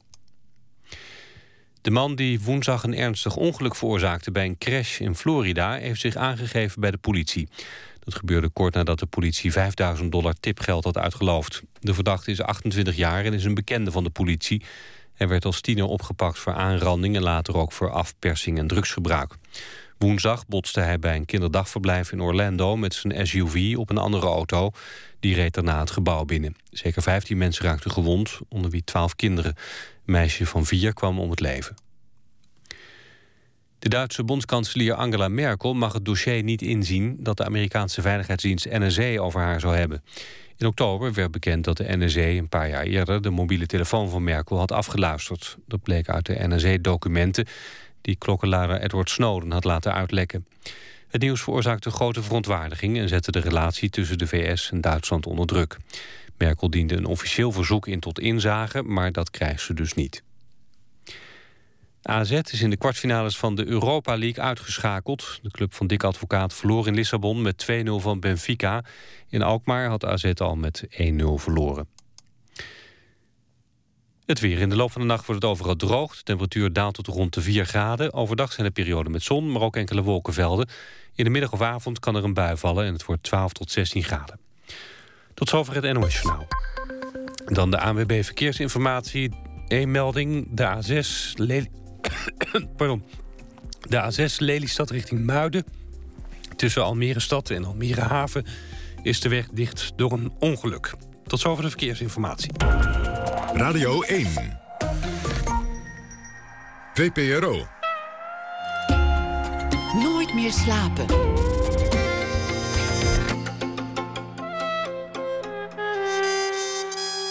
Met Pieter van der Wielen. Welkom terug bij Nooit meer slapen. Twitteren kan, het VPRO NMS of mailen nooit meer slapen. We beginnen het tweede uur met eh, de schrijver die elke dag voor ons een verhaal schrijft op basis van iets dat die dag is gebeurd. Fictief verhaal op basis van de werkelijkheid van die dag. Sanneke van Hassel doet dat deze week. Zij is uh, schrijfster, vooral van korte verhalen. Heeft al een aantal verhalenbundels op haar naam. En binnenkort verschijnt er weer een verhalenbundel. Goedenacht, uh, Sanneke. Goedenacht. Wat heeft je vandaag bezig gehouden? Nou, vandaag uh, was ik niet zo moe dat ik alleen nog maar oog had voor absurdistische details. En, uh, en ik kwam uiteindelijk op een bericht over een soort positief nieuwtje over de Europese Commissie. Die samen gaan optrekken in de strijd tegen allerlei exotische planten en dieren. Die dus de bestaande soorten in Europa kunnen bedreigen. En het goede nieuws mocht ons gebracht worden door Sharon Dijksma. Dus uh, nou, daar heb ik iets over geschreven. Kijk, ook in de, in de plantenwereld moeten we af en toe uh, aan xenofobie doen... Om, om onze grenzen dicht te houden... want anders dan worden onze authentieke, autochtone plantjes weggejaagd. Ja, ik had me dat ook niet gerealiseerd, maar dat blijkt zo te zijn. Ja, en dat kan best ja. snel gaan. Hoe heet het ook weer? De, de duizendknoop of zo? Dat is zo'n plant, zo'n exoot. Die het al heeft overgenomen? Ja, en, uh, dat... onderaan onze vensterbank staat te springen om naar binnen te komen. Ja, nou, ja, ga, ik zal het uh, voorlezen. Ga je gang, ik ben benieuwd. Invasie. Victor Vreeswijk staarde naar de krant. Misschien had hij hem vanochtend beter niet kunnen openslaan. Al nachten hoorde hij een vreemd geluid, alsof er iemand onder zijn raam traag stond te zagen. Het geluid had hem uit zijn slaap gehouden. En nu was er dit bericht. Was het zover? Naderde de, de catastrofe Nederland? Nog eens las hij de mededeling. Staatssecretaris Dijksma was blij dat de krachten werden gebundeld, zei ze. Als ieder EU-land het anders aanpakt, blijft het dweilen met de kraan open. Victor was bang dat het te laat was. De Amerikaanse brulkikker had immers al jaren geleden voet aan wal gezet. In Italië hield hij de hele Po-vlakte bezet en sinds 2010 waren er ook in België waarnemingen. Victor herinnerde het zich nog goed. Het was in de tijd dat ze net begonnen waren met de actie Help de padden de put uit. Charles belde hem om het hem te vertellen. Heb je even, had hij gezegd. Victor was gaan zitten en had het nieuws gelaten over zich heen laten komen. De staatssecretaris was optimistisch. Ze sprak over samen optrekken. In de strijd tegen de exoten zou Europa zich definitief verenigen. Invoer en handel zouden verboden worden en de zich hier bevindende nieuwkomers zouden worden uitgeroeid voor ze de kans hadden gekregen zich voort te planten. Het tij was gunstig. Bij de opmars tegen de rosse stekelstaart waren reeds successen geboekt. Bovendien, als er niks gebeurde, was de kans groot dat er te weinig voedsel, licht en ruimte overbleef voor onze eigen amfibische fauna. De strijd zou niet op het dierenrijk beperkt blijven. Ook de grote waternavelplant, de kleine waterteunisbloem en de hydrilla werd de oorlog verklaard. Victor controleerde al jaren of er geen hydrilla's bezig waren de boel over te nemen. Je wilde er geen nieuwe soorten bij hebben. Zelfs de staatssecretaris zei het nu. En het was geen ondierlijk besluit. Mensen die brulkikkers in huis hadden, mochten ze houden, mits ze geen nieuwe zouden fokken. De dierenpolitie zou worden ingezet om invallen te doen voor de controle op kikkervisjes. Makkelijk zou het niet worden, dacht Victor. Reeds zaagde de brulkikker in de pomp achter zijn huis. Verspreidde zijn schimmels hier ten moerassen. Maar hij mocht de schouders niet laten hangen. Met het schepnet zou hij er achteraan gaan. Als dat stevig genoeg was, want de kopromplekte kon makkelijk de 20 centimeter naderen. Na het ontbijt zou hij een aanvalsplan maken. Het vluchtroepje Iep zou luid opklinken. Hij liep naar de keuken waar hij voor de zekerheid het raam gesloten hield. De vijver lag er vredig bij. De brulkikkers hielden zich schuil. Die waren ook niet gek. Na een boterham in de rooster te hebben gaan, gedaan, zette Victor een pannetje water op. Toen het kookte, liet hij er een ei in. Heel behoedzaam, opdat het niet zou breken. Ja, je hebt gelijk. Het is natuurlijk ook niet te doen. Ik bedoel, je kunt, je kunt exotische planten niet bezig tegenhouden. Want mensen reizen de hele wereld over met hun goederen. En er blijven wat zaadjes aan je zool kleven. En je stapt uit het vliegtuig en je hebt alweer een plant ge- geïntroduceerd, toch? Lijkt Ja, me. de tuincentra schijnen ook ontzettend gevaarlijke plekken te zijn om, door te, om, om te verkeren. Ook heel vaak allerlei vreemde plantjes die dan bij de waterplanten zitten, die je er dan bij cadeau krijgt. Dus nou ja, opeens zag ik overal, volgens mij heb ik ook best wel veel van die dingen die op die lijst staan herkende ik. Zeker met van die soort van, van dat hele soort van agressieve, kroosachtige, die, die, zijn volgens mij al lang, hebben ze het al overgenomen hier. Ik weet niet wat Midas, ik was wel benieuwd wat Midas Dekker zou zeggen. Die, die zou vast iets heel relativerends kunnen zeggen over een soort terugkeer van een soort evenwicht. Ja, en, en de mens is toch ook ooit uit Afrika vertrokken? Wij zijn toch ook een, een er exoot? waarschijnlijk ook wel inheemse planten zijn die ook eh, behoorlijk agressief kunnen zijn. Dat je dat ook niet moet onderschatten, de agressiviteit van de inheemse plant. Dus, eh, nou, maar we zullen zien wat het dan gaat opleveren. Dit, eh, het, klonk, het klonk in ieder geval wel alsof Europa zo heel eindelijk ook eens een, een goed nieuwtje voor ons had. Europa heeft de hele dag goede nieuwtjes. Dat is juist het probleem van Europa. Dat ze, dat ze de hele dag zo goed bedoelen. En dan, Ja. dan met al die maatregelen komen. Ja, Over schimmelkazen en weet ik veel wat. ja, En de lengte van de vensterbank. Het is Ja. allemaal goed, goed bedoeld uiteindelijk. ja. Opdat we het niet vergeten. Sanneke, dank je wel ehm, voor je verhaal. En eh, morgen weer een verhaal. Dus Ja. eh, succes alvast. Dankjewel, tot morgen. Een goede nacht. Dank je wel. Sanneke van Hassel was dat. Sean Carey bleef jarenlang op de achtergrond als drummer bij de band Bon Iver. Geïnspireerd door de samenwerking met Justin Vernon, het brein achter Bon Iver, begon de Amerikaan ook zelf muziek te schrijven. In 2010 verscheen zijn album en deze maand verscheen alweer het tweede album, Range of Light. Het nummer dat wij draaien heet Fire Scene.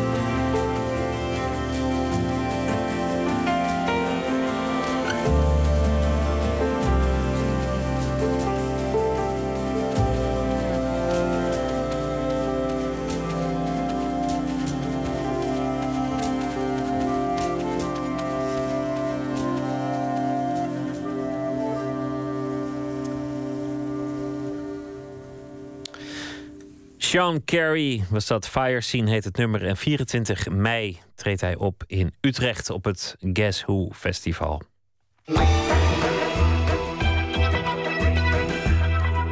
U luistert naar de VPRO op Radio 1 Nooit meer slapen. Wesley Snijder figureert in Mark de Jongens graphic novel De Papieren Tijger. En natuurlijk ook Jolante Cabau van Kasbergen. En Jan Wolkers zit er ook in en Geert Wilders. Maar vooral, niet in de laatste plaats, het koninklijk paar. Waarom doet hij dat? Wat wil hij daarmee vertellen? En denkt de jongen niet dat hij daar glazer mee krijgt?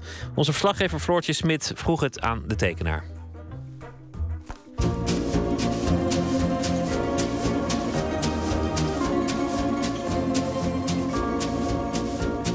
koning is echt niet Willem-Alexander. En die koningin is echt niet Maxima. Het zijn niet de echte mensen die in Nederland toevallig koning en koningin zijn. Ze zijn het niet.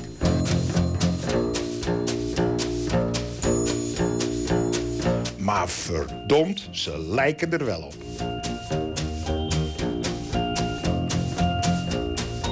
Het eerste album van tekenaar Mark de Jonge valt meteen op. De hoofdrolspelers zijn een koning en een koningin, die de jongen ook in het echtelijk bed afbeeldt. Ze hebben een beetje à la Met de gezichten van Willem, Alexander en Maxima. Maar ze zijn het niet. Echt niet. Ik kan je verzekeren dat eh, ik heel veel moeite heb gedaan om in uiterlijkheid die hoofdpersonen van mij met hun koppen, zoals ik dat zeg, te laten lijken op, op die mensen waar ik ze op wil laten lijken. Daar heb ik heel veel moeite voor gedaan. Maar ik heb net zoveel moeite gedaan om, me, om duidelijk te maken dat ze het niet zijn. In de papieren tijger is de koningin ontevreden over de kunst in het paleis. Ze wil een nieuw schilderij. De koning ziet dat eigenlijk helemaal niet zitten, totdat de koningin een seksboycott instelt. De papieren tijger gaat over het creatieve proces. Dat is het onderwerp. En het heeft eigenlijk te maken met een stukje eh, ervaring van mezelf. Dus een autobiografisch deel is dat. Mijn ervaring met opdrachtgevers. Dus het creatieve proces en dan specifiek daar waar je als kunstenaar, ik noem mezelf nooit kunstenaar, als tekenaar, als creatief, in opdracht van iemand anders werkt. En eh, als je mijn verhaal goed leest, dan lees je overal allerlei kleine dingetjes die daarmee te maken hebben. Bijvoorbeeld een opdrachtgever. En dan heb ik het bij opdrachtgever uh, over grote bedrijven. Ik heb gewerkt voor KLM, voor Loekeloek, uh, PTT Post. Echt grote bedrijven. Bij zo'n opdrachtgever heb je altijd met meer mensen te maken. Maar er is er altijd eentje de baas. Heel vaak merk je dan dat het gaat over de good guy en de bad guy. De good cop en de, en de bad cop. Dat zie je in mijn verhaal ook. De koning is de bad guy en de koningin is de good guy. En um, eh, er is altijd als, als maker, als creatief, heb je bij die opdrachtgever is er altijd iemand waarmee je heel goed uit de voeten kunt, die ook heel graag wil dat jij het gaat maken. En er is er ook altijd eentje, meestal degene die werkelijk betaalt, die zoiets heeft van, nou, is het nou allemaal wel nodig? Nou, daar gaat mijn verhaal over. Wat ik in mijn verhaal laat zien is dat de bad guy, in dit geval de koning, met de grootste moeite zich gaat bezighouden met dat stuk werk wat nodig is. Wat in feite door de good guy gewenst wordt. Dus de good guy wil dat. En ehm, eh, uiteindelijk is de ontwikkeling in het verhaal betreffende het creatieve proces dat die good guy, de koning, de opdrachtgever, door gaat krijgen dat er toch wel best veel nodig is voor dat werk om te doen. En uiteindelijk raakt dat werk hem emotioneel. Op dat moment is hij daar heel blij mee, heeft hij heel veel respect ook voor die kunstenaar, voor die maker. Maar zodra de tijd weer iets verder gaat, uh, zie je, en daar eindigt mijn verhaal mee, dat hij langzamerhand dat ook allemaal weer vergeet en alleen maar denkt van wat een charlatan, die kunstenaar. Wilde je dat, dat verhaal over het creatieve proces vertellen uit, uit een soort frustratie? Nee, uh, ik, ik uh, heb in mijn boeken uh, staat een interview waarin ik dat uitgebreid uitleg ik ben na een ziekte ben ik ongeveer een jaar lang erg bezig geweest met het creatieve proces. Omdat ik behalve tekenen ook heel veel cursussen geef. En met volwassenen praat over creativiteit en het creatieve proces. Daarom heb ik daar veel over nagedacht. Ik, ik heb er zelfs een essay over geschreven, wat niet gepubliceerd is. En, en de intro van dat essay was een bepaald verhaaltje. En de epiloog was dit sprookje van van de papieren tijger. En dus uh, ik, ik dacht van, oké, dat is een mooie epiloog. Laat ik alvast een paar tekeningen maken. En voor ik het wist, was ik een stripverhaal aan het maken. En dus uh, het komt voort uit mijn, niet obsessie... maar ik ben wel een hele grote liefhebber ervan... om met mensen, met publiek, met kinderen... ik doe dat ook heel vaak met kinderen in, in creatieve cursussen te praten over het creatieve proces en ook om ze te inspireren om daar zelf actief mee bezig te zijn. Dus dat is al jarenlang bij mij een thema.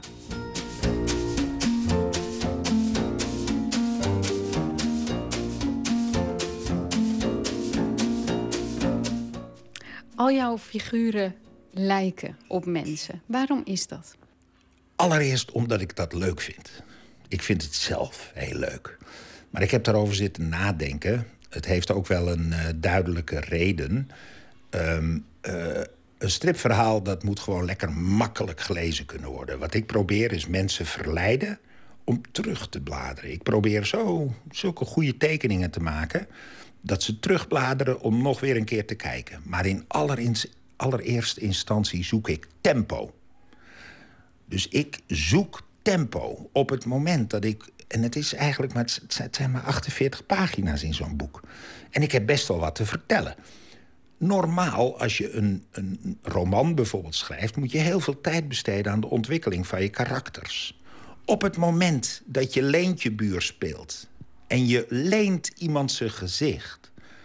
dan win je tempo in het vertellen van je verhaal.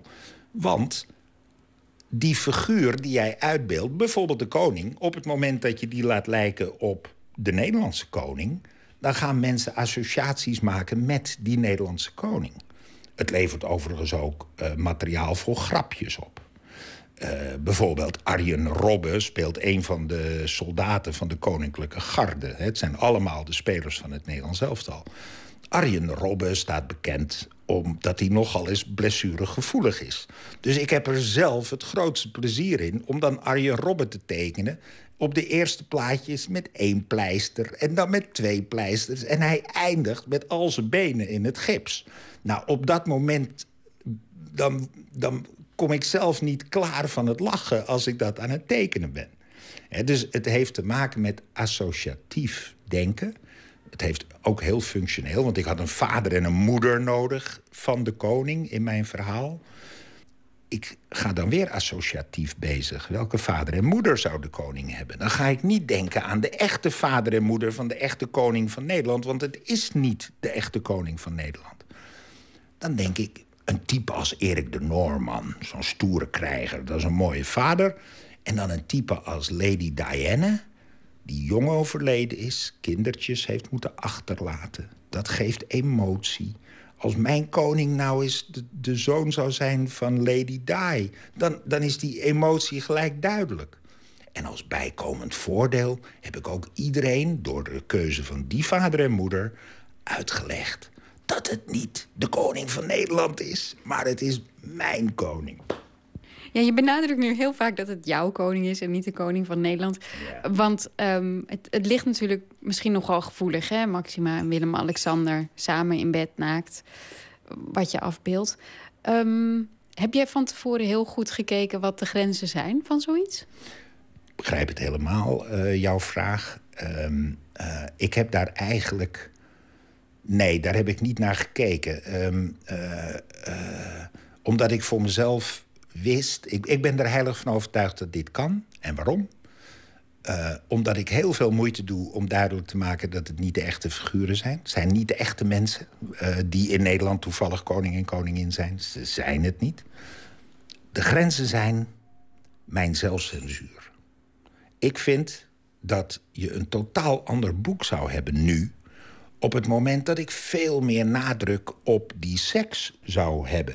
Maar als je goed kijkt naar de tekeningen, echt goed kijkt... en alles is bewust neergezet, neem dat maar van mij aan... dan zie je dat op het moment dat de koning daadwerkelijk seks heeft... op dat moment is zijn bedpartner het gezicht... die is gezichtsloos. Je ziet het gezicht van de koningin niet. En waarom niet? Omdat ik niet wil dat het zijn eigen leven gaat leiden. Dat er t-shirts komen waarop je en het gezicht van die koning... en ook het gezicht van die ko koningin ziet. Dat is dus heel bewust gedaan. Als, als iemand daar misbruik van wil maken... dan zal die zelf een gezicht van een koningin daarop moeten zetten. Maar dat is niet meer mijn werk. En dus ik ben ervan overtuigd dat uh, bijvoorbeeld voor de RVD... Nee joh, dat is niet de moeite voor ze. Bovendien weten ze ook dat hoe ingewikkelder ze zouden gaan doen... een des te groter succes dit boek wordt. Daar ben ik ook van overtuigd. Dus eigenlijk vind ik het wel een beetje... Ik, ik had eigenlijk liever nog meer de grenzen opgezocht... maar dat was niet functioneel voor het thema van mijn verhaal. En dat is het belangrijkste.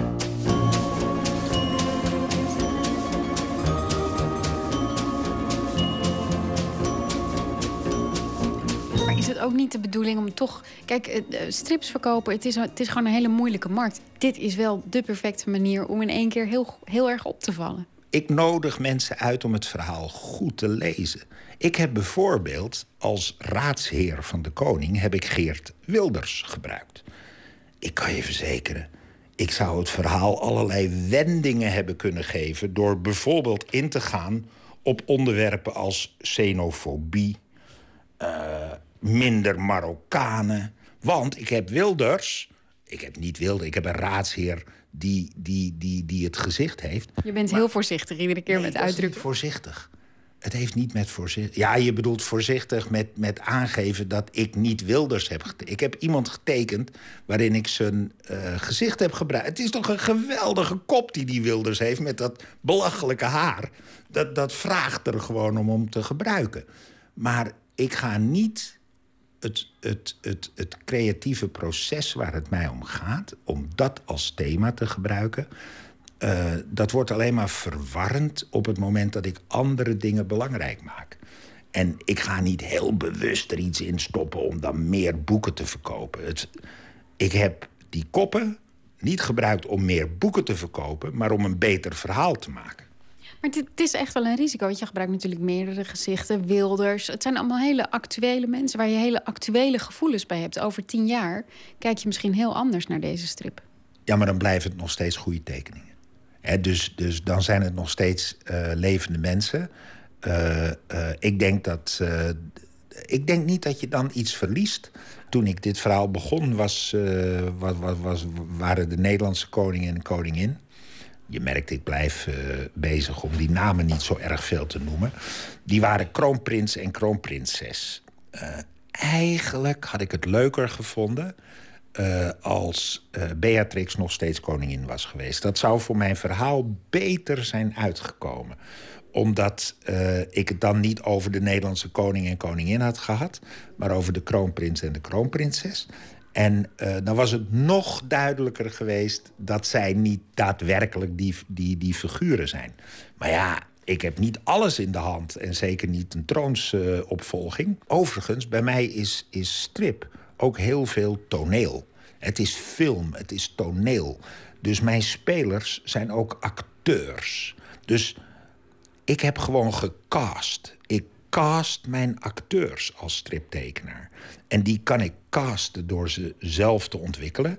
Maar ik kan ook gewoon een laadje open doen en daar iemand uithalen. Op die manier moet je het zien. De figuren die ik heb gebruikt zijn alleen geen beroepsacteurs. Maar het zijn wel ze hebben wel een bepaalde publieke functie.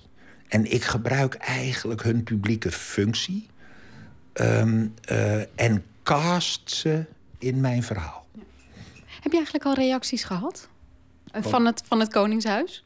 Nee, nee. Ik, ik, ik, zoek ook veel meer naar een reactie. Ik, ik hoop, en nee, nee, ik ben ervan overtuigd dat dat niet komt. Behalve uh, uh, de Nederlandse koning en koningin zullen zien wat een lieflijk paar ik eigenlijk gemaakt heb. Klein beetje problemen, hebben ze een klein beetje problemen, maar ze lossen dat op en ze vrijen gewoon heel fijn. Dus ik denk dat, dat, dat ze er gewoon blij mee zijn. Daar ben ik gewoon, ze zullen daar glimlachend naar kijken. En uh, over vijf jaar gaan ze mij uitnodigen voor een kopje thee. Dat, uh, daar ben ik wel van overtuigd. Maar ze hoeven mij niet te contacten. Maar waar ik veel meer uh, op hoop... Kijk, in mijn verhaal gebruik ik Jan Wolkers als het archetype van de kunstenaar. Nou, nou is Jan Wolkers helaas dood. Ik had ontzettend graag gehoord van Jan Wolkers wat hij hiervan vond. Als een oude communist was hij niet al te monarchistisch. Uh, dus ik denk dat hij er nog wel waardering voor had gehad. Maar Jan heeft ook een echtgenote en dat is Carina. Ehm, die voor mij net zo archetype is van het model van de kunstenaar. En zo heb ik er ook gebruikt. En uh, ik, ik, ben met Carina nog wel wat vrijer geweest... in de manier waarop ik haar heb uitgebeeld... dan met de Nederlandse koningin. Ik ben wat onvoorzichtiger geweest met Carina in, in het gebruiken. Maar dat deed Jan zelf ook. Hij knalde er naakt op een cover van zijn boek. En dat deed hij. Hij ging zelf ook naakt op een boek staan. als ik ergens nieuwsgierig naar ben is het hooguit naar de reactie van Carina.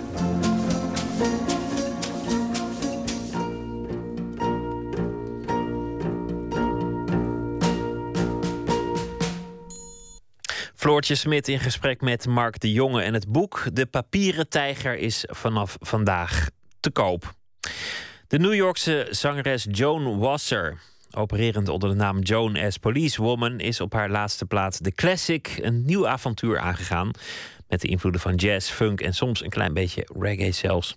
Die reggae-invloeden hoor je vooral op het volgende nummer, Ask Me.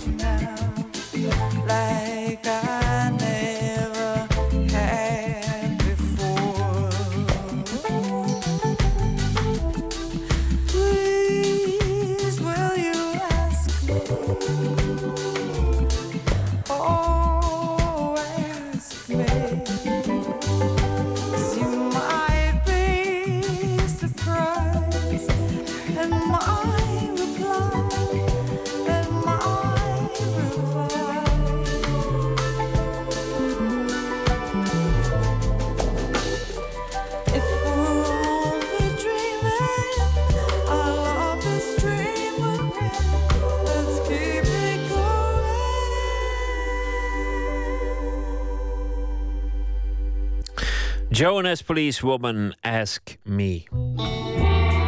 Nooit meer slapen.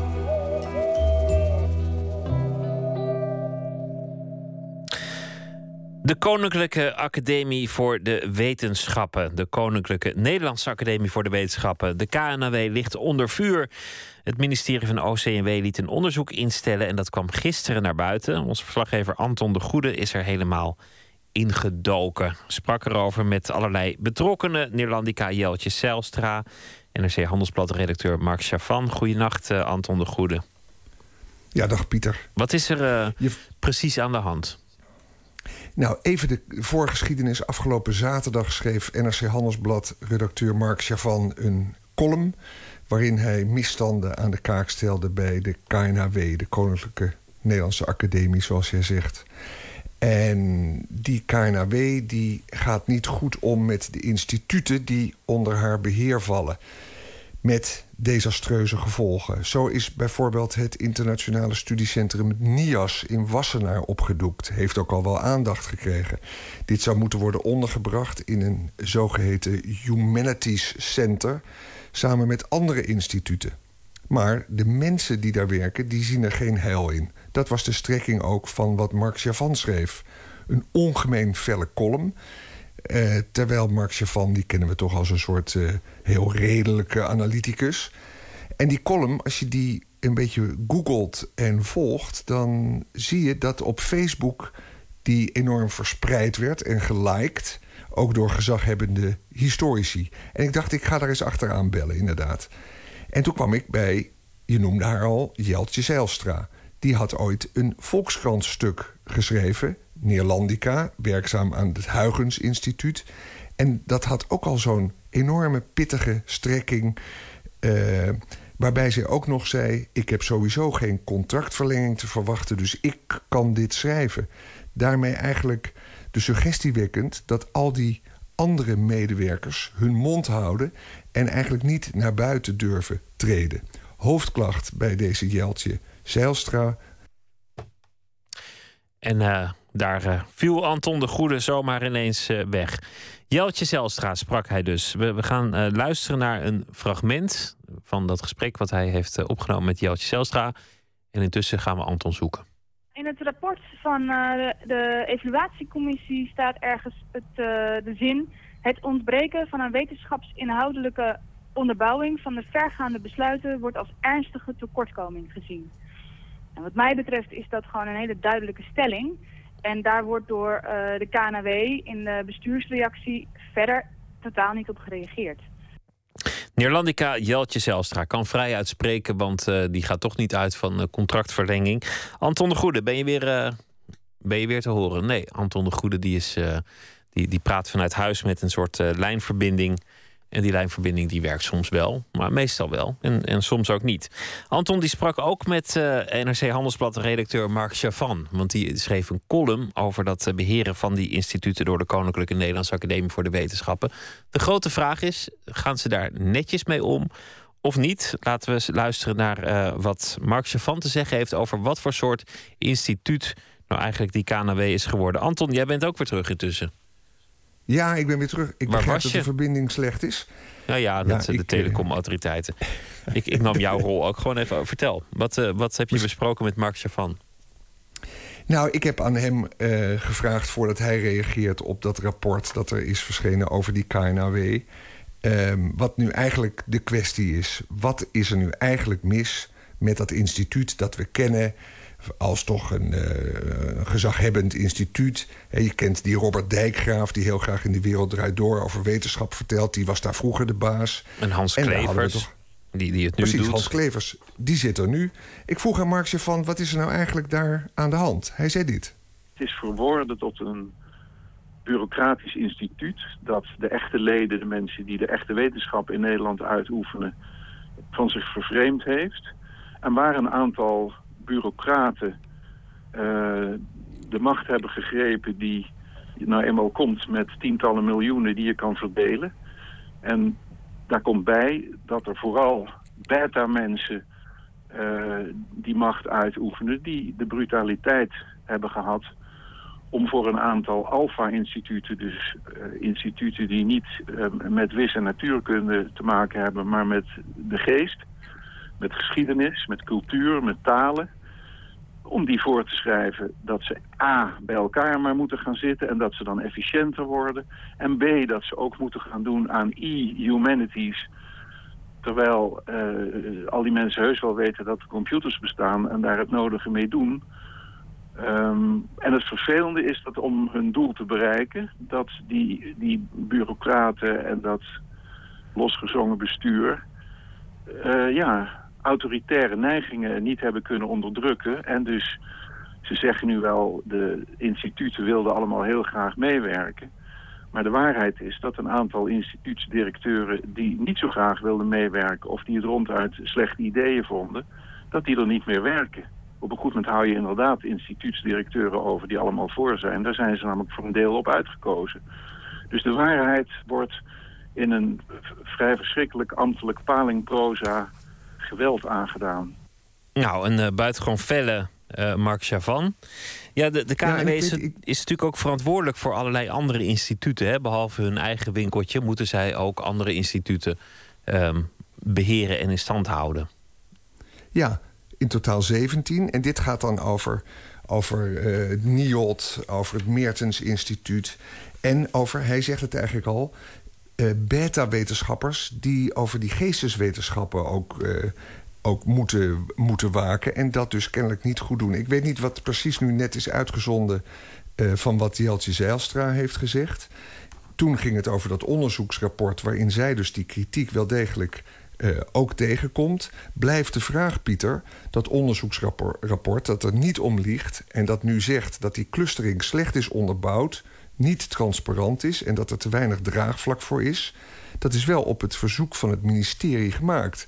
En de vraag is nu: kunnen de KNAW-voorzitters of voorzitter Hans Klevers samen met de directeuren Hans Chang en Theo Mulder, kunnen die directeuren de aanbevelingen die er nu in staan, die ook niet mis zijn, die zeggen eigenlijk dat het helemaal anders moet, kunnen ze die aanbevelingen eigenlijk wel naast zich neerleggen, zoals ze ook al gezegd hebben te zullen doen. Mark Chavan, tot slot. Nou, goede vraag. Als OCMW dat accepteert, dan is dat een feit. Maar uh, de minister en de staatssecretaris kunnen natuurlijk zeggen... beste KNW, uh, dat is mooi dat je dat naast je neerlegt. Maar zo zijn we niet getrouwd. We hebben erover nagedacht. We hebben er met de Kamer over van gedachten gewisseld. En we gaan het een beetje anders organiseren. Of dat waarschijnlijk is, wat betreft de gedachte die ik net opperde... om dat hele beheer van die instituten weg te halen bij de KNW... dat weet ik niet, want de Nederlandse overheid heeft natuurlijk al 10, 20 jaar... de verantwoordelijkheid voor allerlei vormen van beheer... van, van, van de treinen tot... Uh, de Nederlandse zorgautoriteit die vandaag in NRC zo dramatisch in het nieuws is gekomen. Op al die gebieden heeft de overheid de verantwoordelijkheid bij onduidelijke organisaties neergelegd die geen democratische verantwoording afleggen. Dat is een gigantisch probleem. Maar ja, ze kunnen best beginnen om bij de KNW dat weer uh, in, in een wat uh, helderder organisatievorm te brengen. Waar uiteindelijk die minister en de staatssecretaris gewoon politieke verantwoordelijkheid over afleggen. Al dus uh, Mark Chavan. Ja, het is net als een zandbak die door uh, opgeschoten jongeren wordt ingepikt. Zo wordt de samenleving door de bureaucraten geleidelijk uh, overgenomen. Anton de Goede, dankjewel. En nog een hele, hele goede nacht.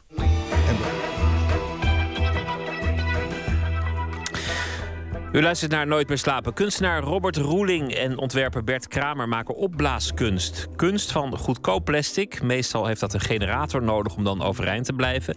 In het Kunstfort in Vijfhuizen, een oud verdedigingswerk, ooit onderdeel van de Hollandse Waterlinie, is sinds deze week een deel van het werk te zien. Onze verslaggever Emmy Colau sprak met de kunstenaars af op het parkeerterrein voor het fort in de camper van Roeling.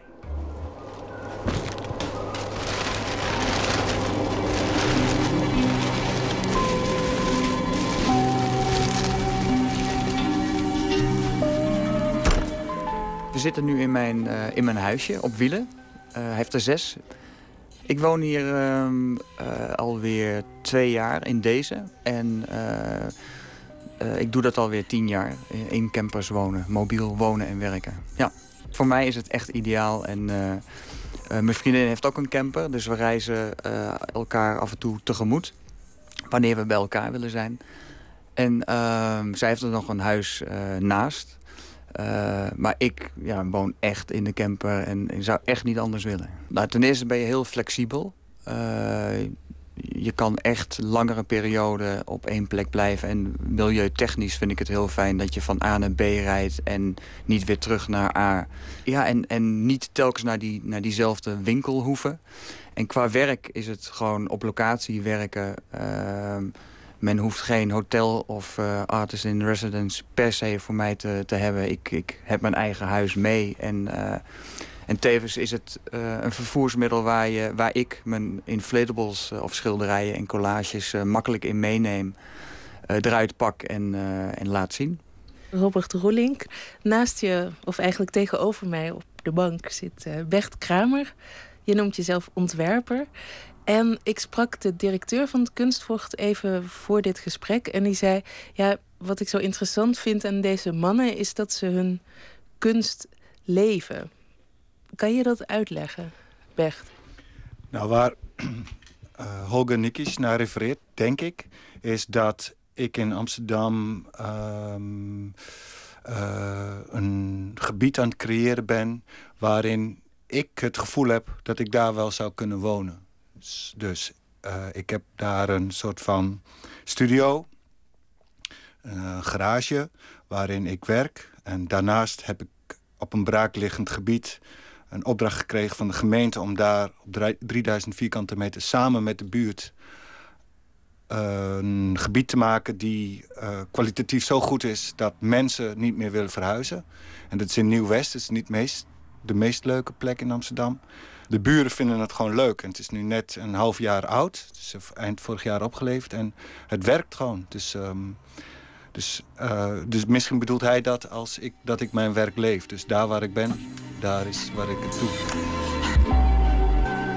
Nou, ik leef in de stad, maar ik kom van het platteland. Dat zou je misschien wel aan mijn tongval kunnen horen.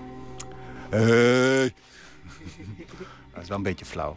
Maar um, uh, ik kom van het platteland en daar ben ik opgegroeid met een heel erg hoog niveau van zelf doen. En op een bepaald moment, eh, toen mijn vader overleed... toen heeft mijn moeder dat rigoureus aan de kant gedaan. En ik vond het wel heel erg soort van uh, abstract. Dat wist ik nog niet, dat ik dat raar vond. En dat ik dacht van, jeetje, wat is er nu aan de hand? En nu ik dan weer in de stad woon en ik zeg maar ouder word... en heb ik het gevoel van, nou ja, kan ik dat ook niet in de stad mij eigen maken... Het is bijna een soort van utopisch denken. Of ben je, probeer je een soort eigen utopia te bouwen dan? Ik ben bezig met wat is nou precies de stad? En wat kun je daar nou mee doen? En hoe kun je de stad voor jou laten werken? Zonder dat ik uh, eh, 5000 euro per maand nodig heb om mijn uh, wannabe leven uh, te, te financieren. Met een hypotheek en ik zie net een Land Rover voorbij. Oh nee, wacht, het was een Audi. Oh nee, wacht, het was een Mercedes. Voorbij rijden. En dat hoef ik allemaal niet. Ik hiernaast, kan ook zo nog even in mijn auto gaan zitten. Ik heb hiernaast een hele oude auto staan en die heb ik zelf gemaakt. Dus dat is dan niet omdat ik het snap, maar omdat ik het wil snappen. Zo'n soort van Basje en Adriaan effect. Van ik, ik snap het wel, maar ik begrijp het niet. Zo ontstaat dat voor heel veel mensen dat utopisch denken. Maar voor mij is het heel erg realistisch. Van, ja, gaat er iets stuk, moet ik het zelf kunnen repareren. Ook denken vanuit mogelijkheden. Dat is ook eh, wat jij en ik doen, denk ik. Ja, laten we naar buiten gaan. Want er is inderdaad eh, een tentoonstelling die heet Blow Up. En er staan dan inflatables. En inflatables uh, ja, kun je vertalen als uh, opblaasbare kunstwerken.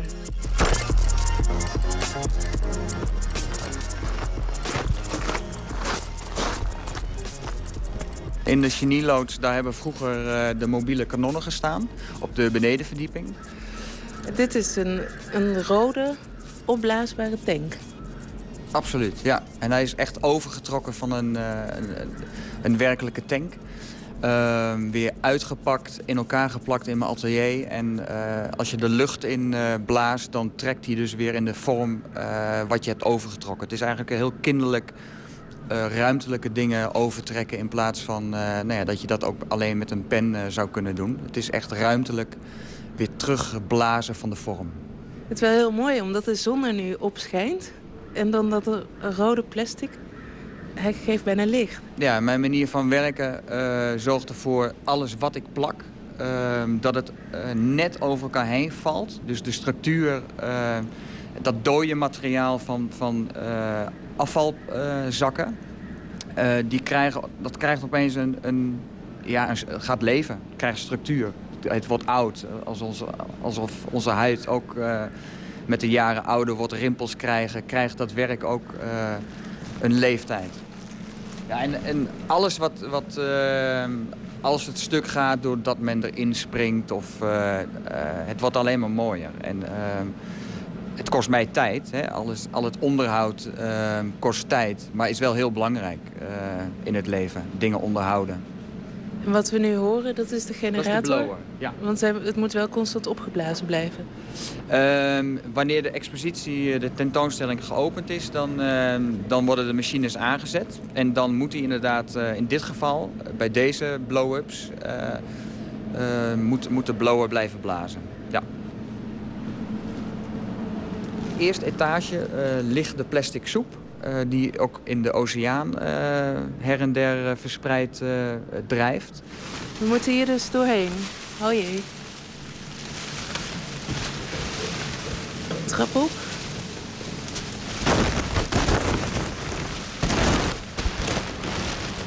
Ik wurm me door een soort plastic tunnel en dan kom ik in een, een soort blauwe grot.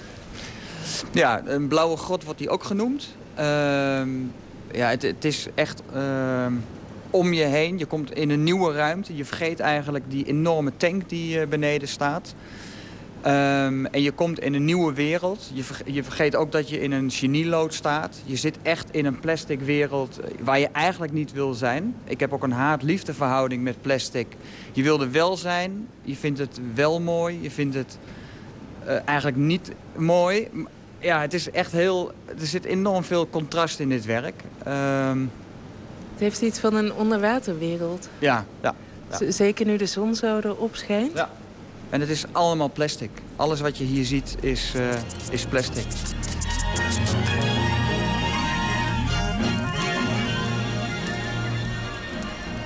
We zijn nu het vocht genaderd. Het is een vocht eh, wat ooit onderdeel is geweest van de Hollandse waterlinie. Ligt echt prachtig hier in de groene velden. Eh, hier lopen we tegen een kas aan. Die is van jou, Bert Kramer, toch? Ja, ja. Het is een soort kas. Maar met dat verschil is dat in plaats van dat er glas aan de buitenkant zit...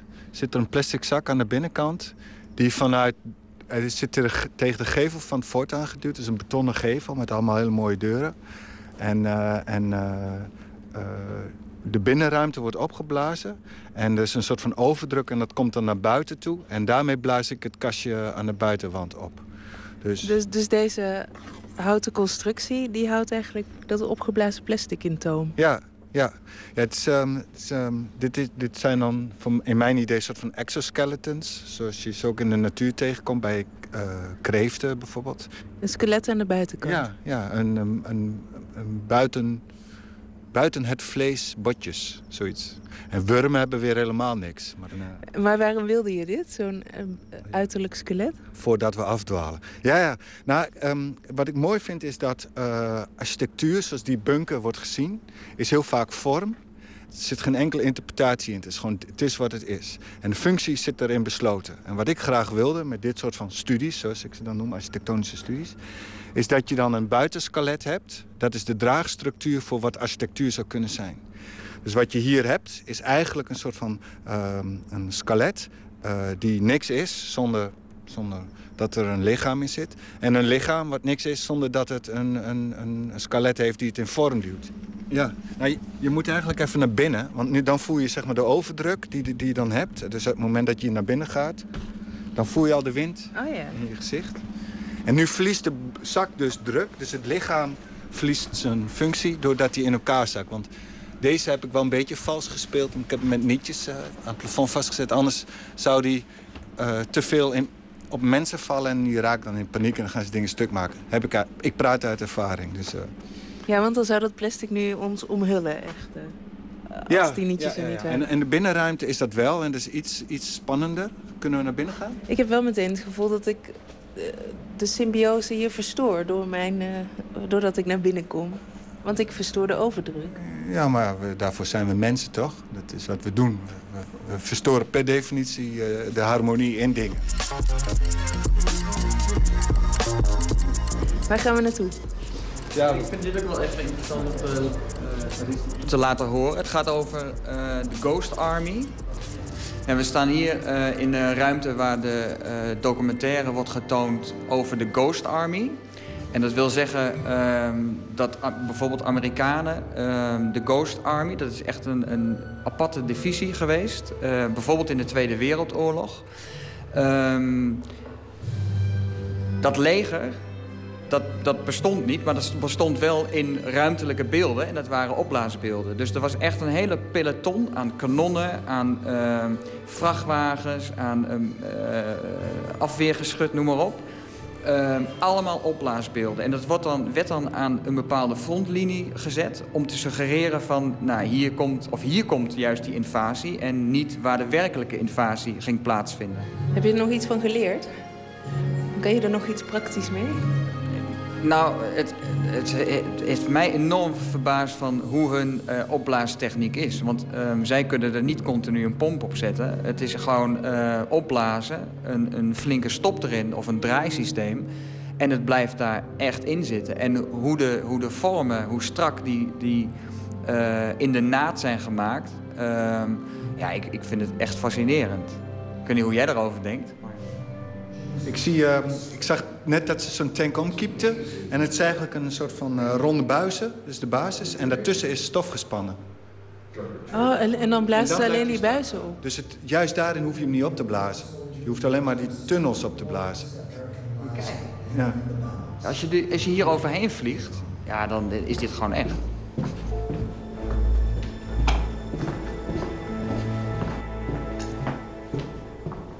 Weer generatoren. Ja. En een opblaas, opgeblazen... Wat is het? Om te beginnen is dit een plastic vierkant ding... Wat, wat gemaakt is uit een paar compartimenten.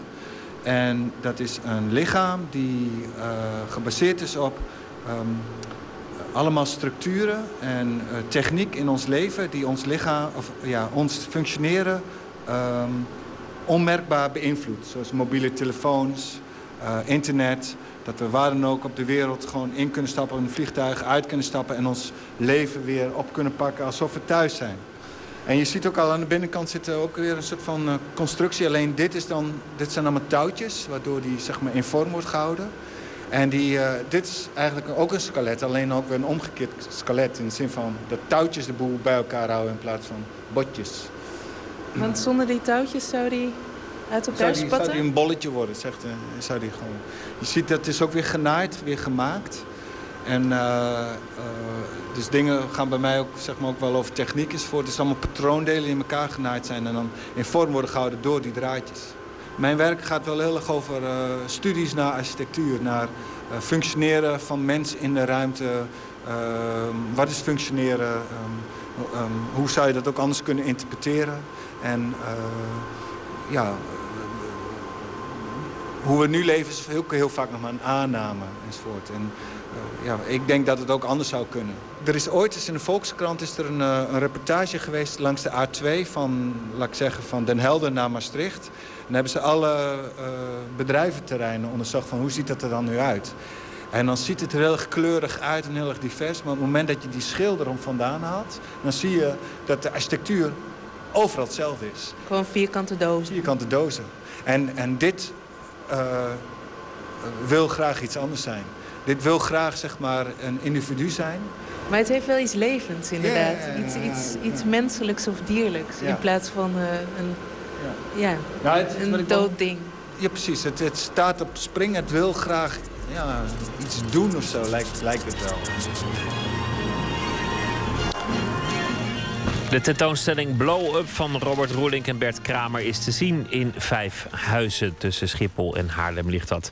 Morgen na middernacht is Nooit meer slapen er weer. En ik uh, zou het leuk vinden als u dan ook weer luistert. Dan komt Marcel Dieke langs om te praten over insecten. Dat is zijn uh, beroep. En straks op Radio 1 de nachtzuster Astrid de Jong. Dat is het goede nieuws. Ik wens u nog een hele goede nacht. Op Radio 1, het nieuws van alle kanten.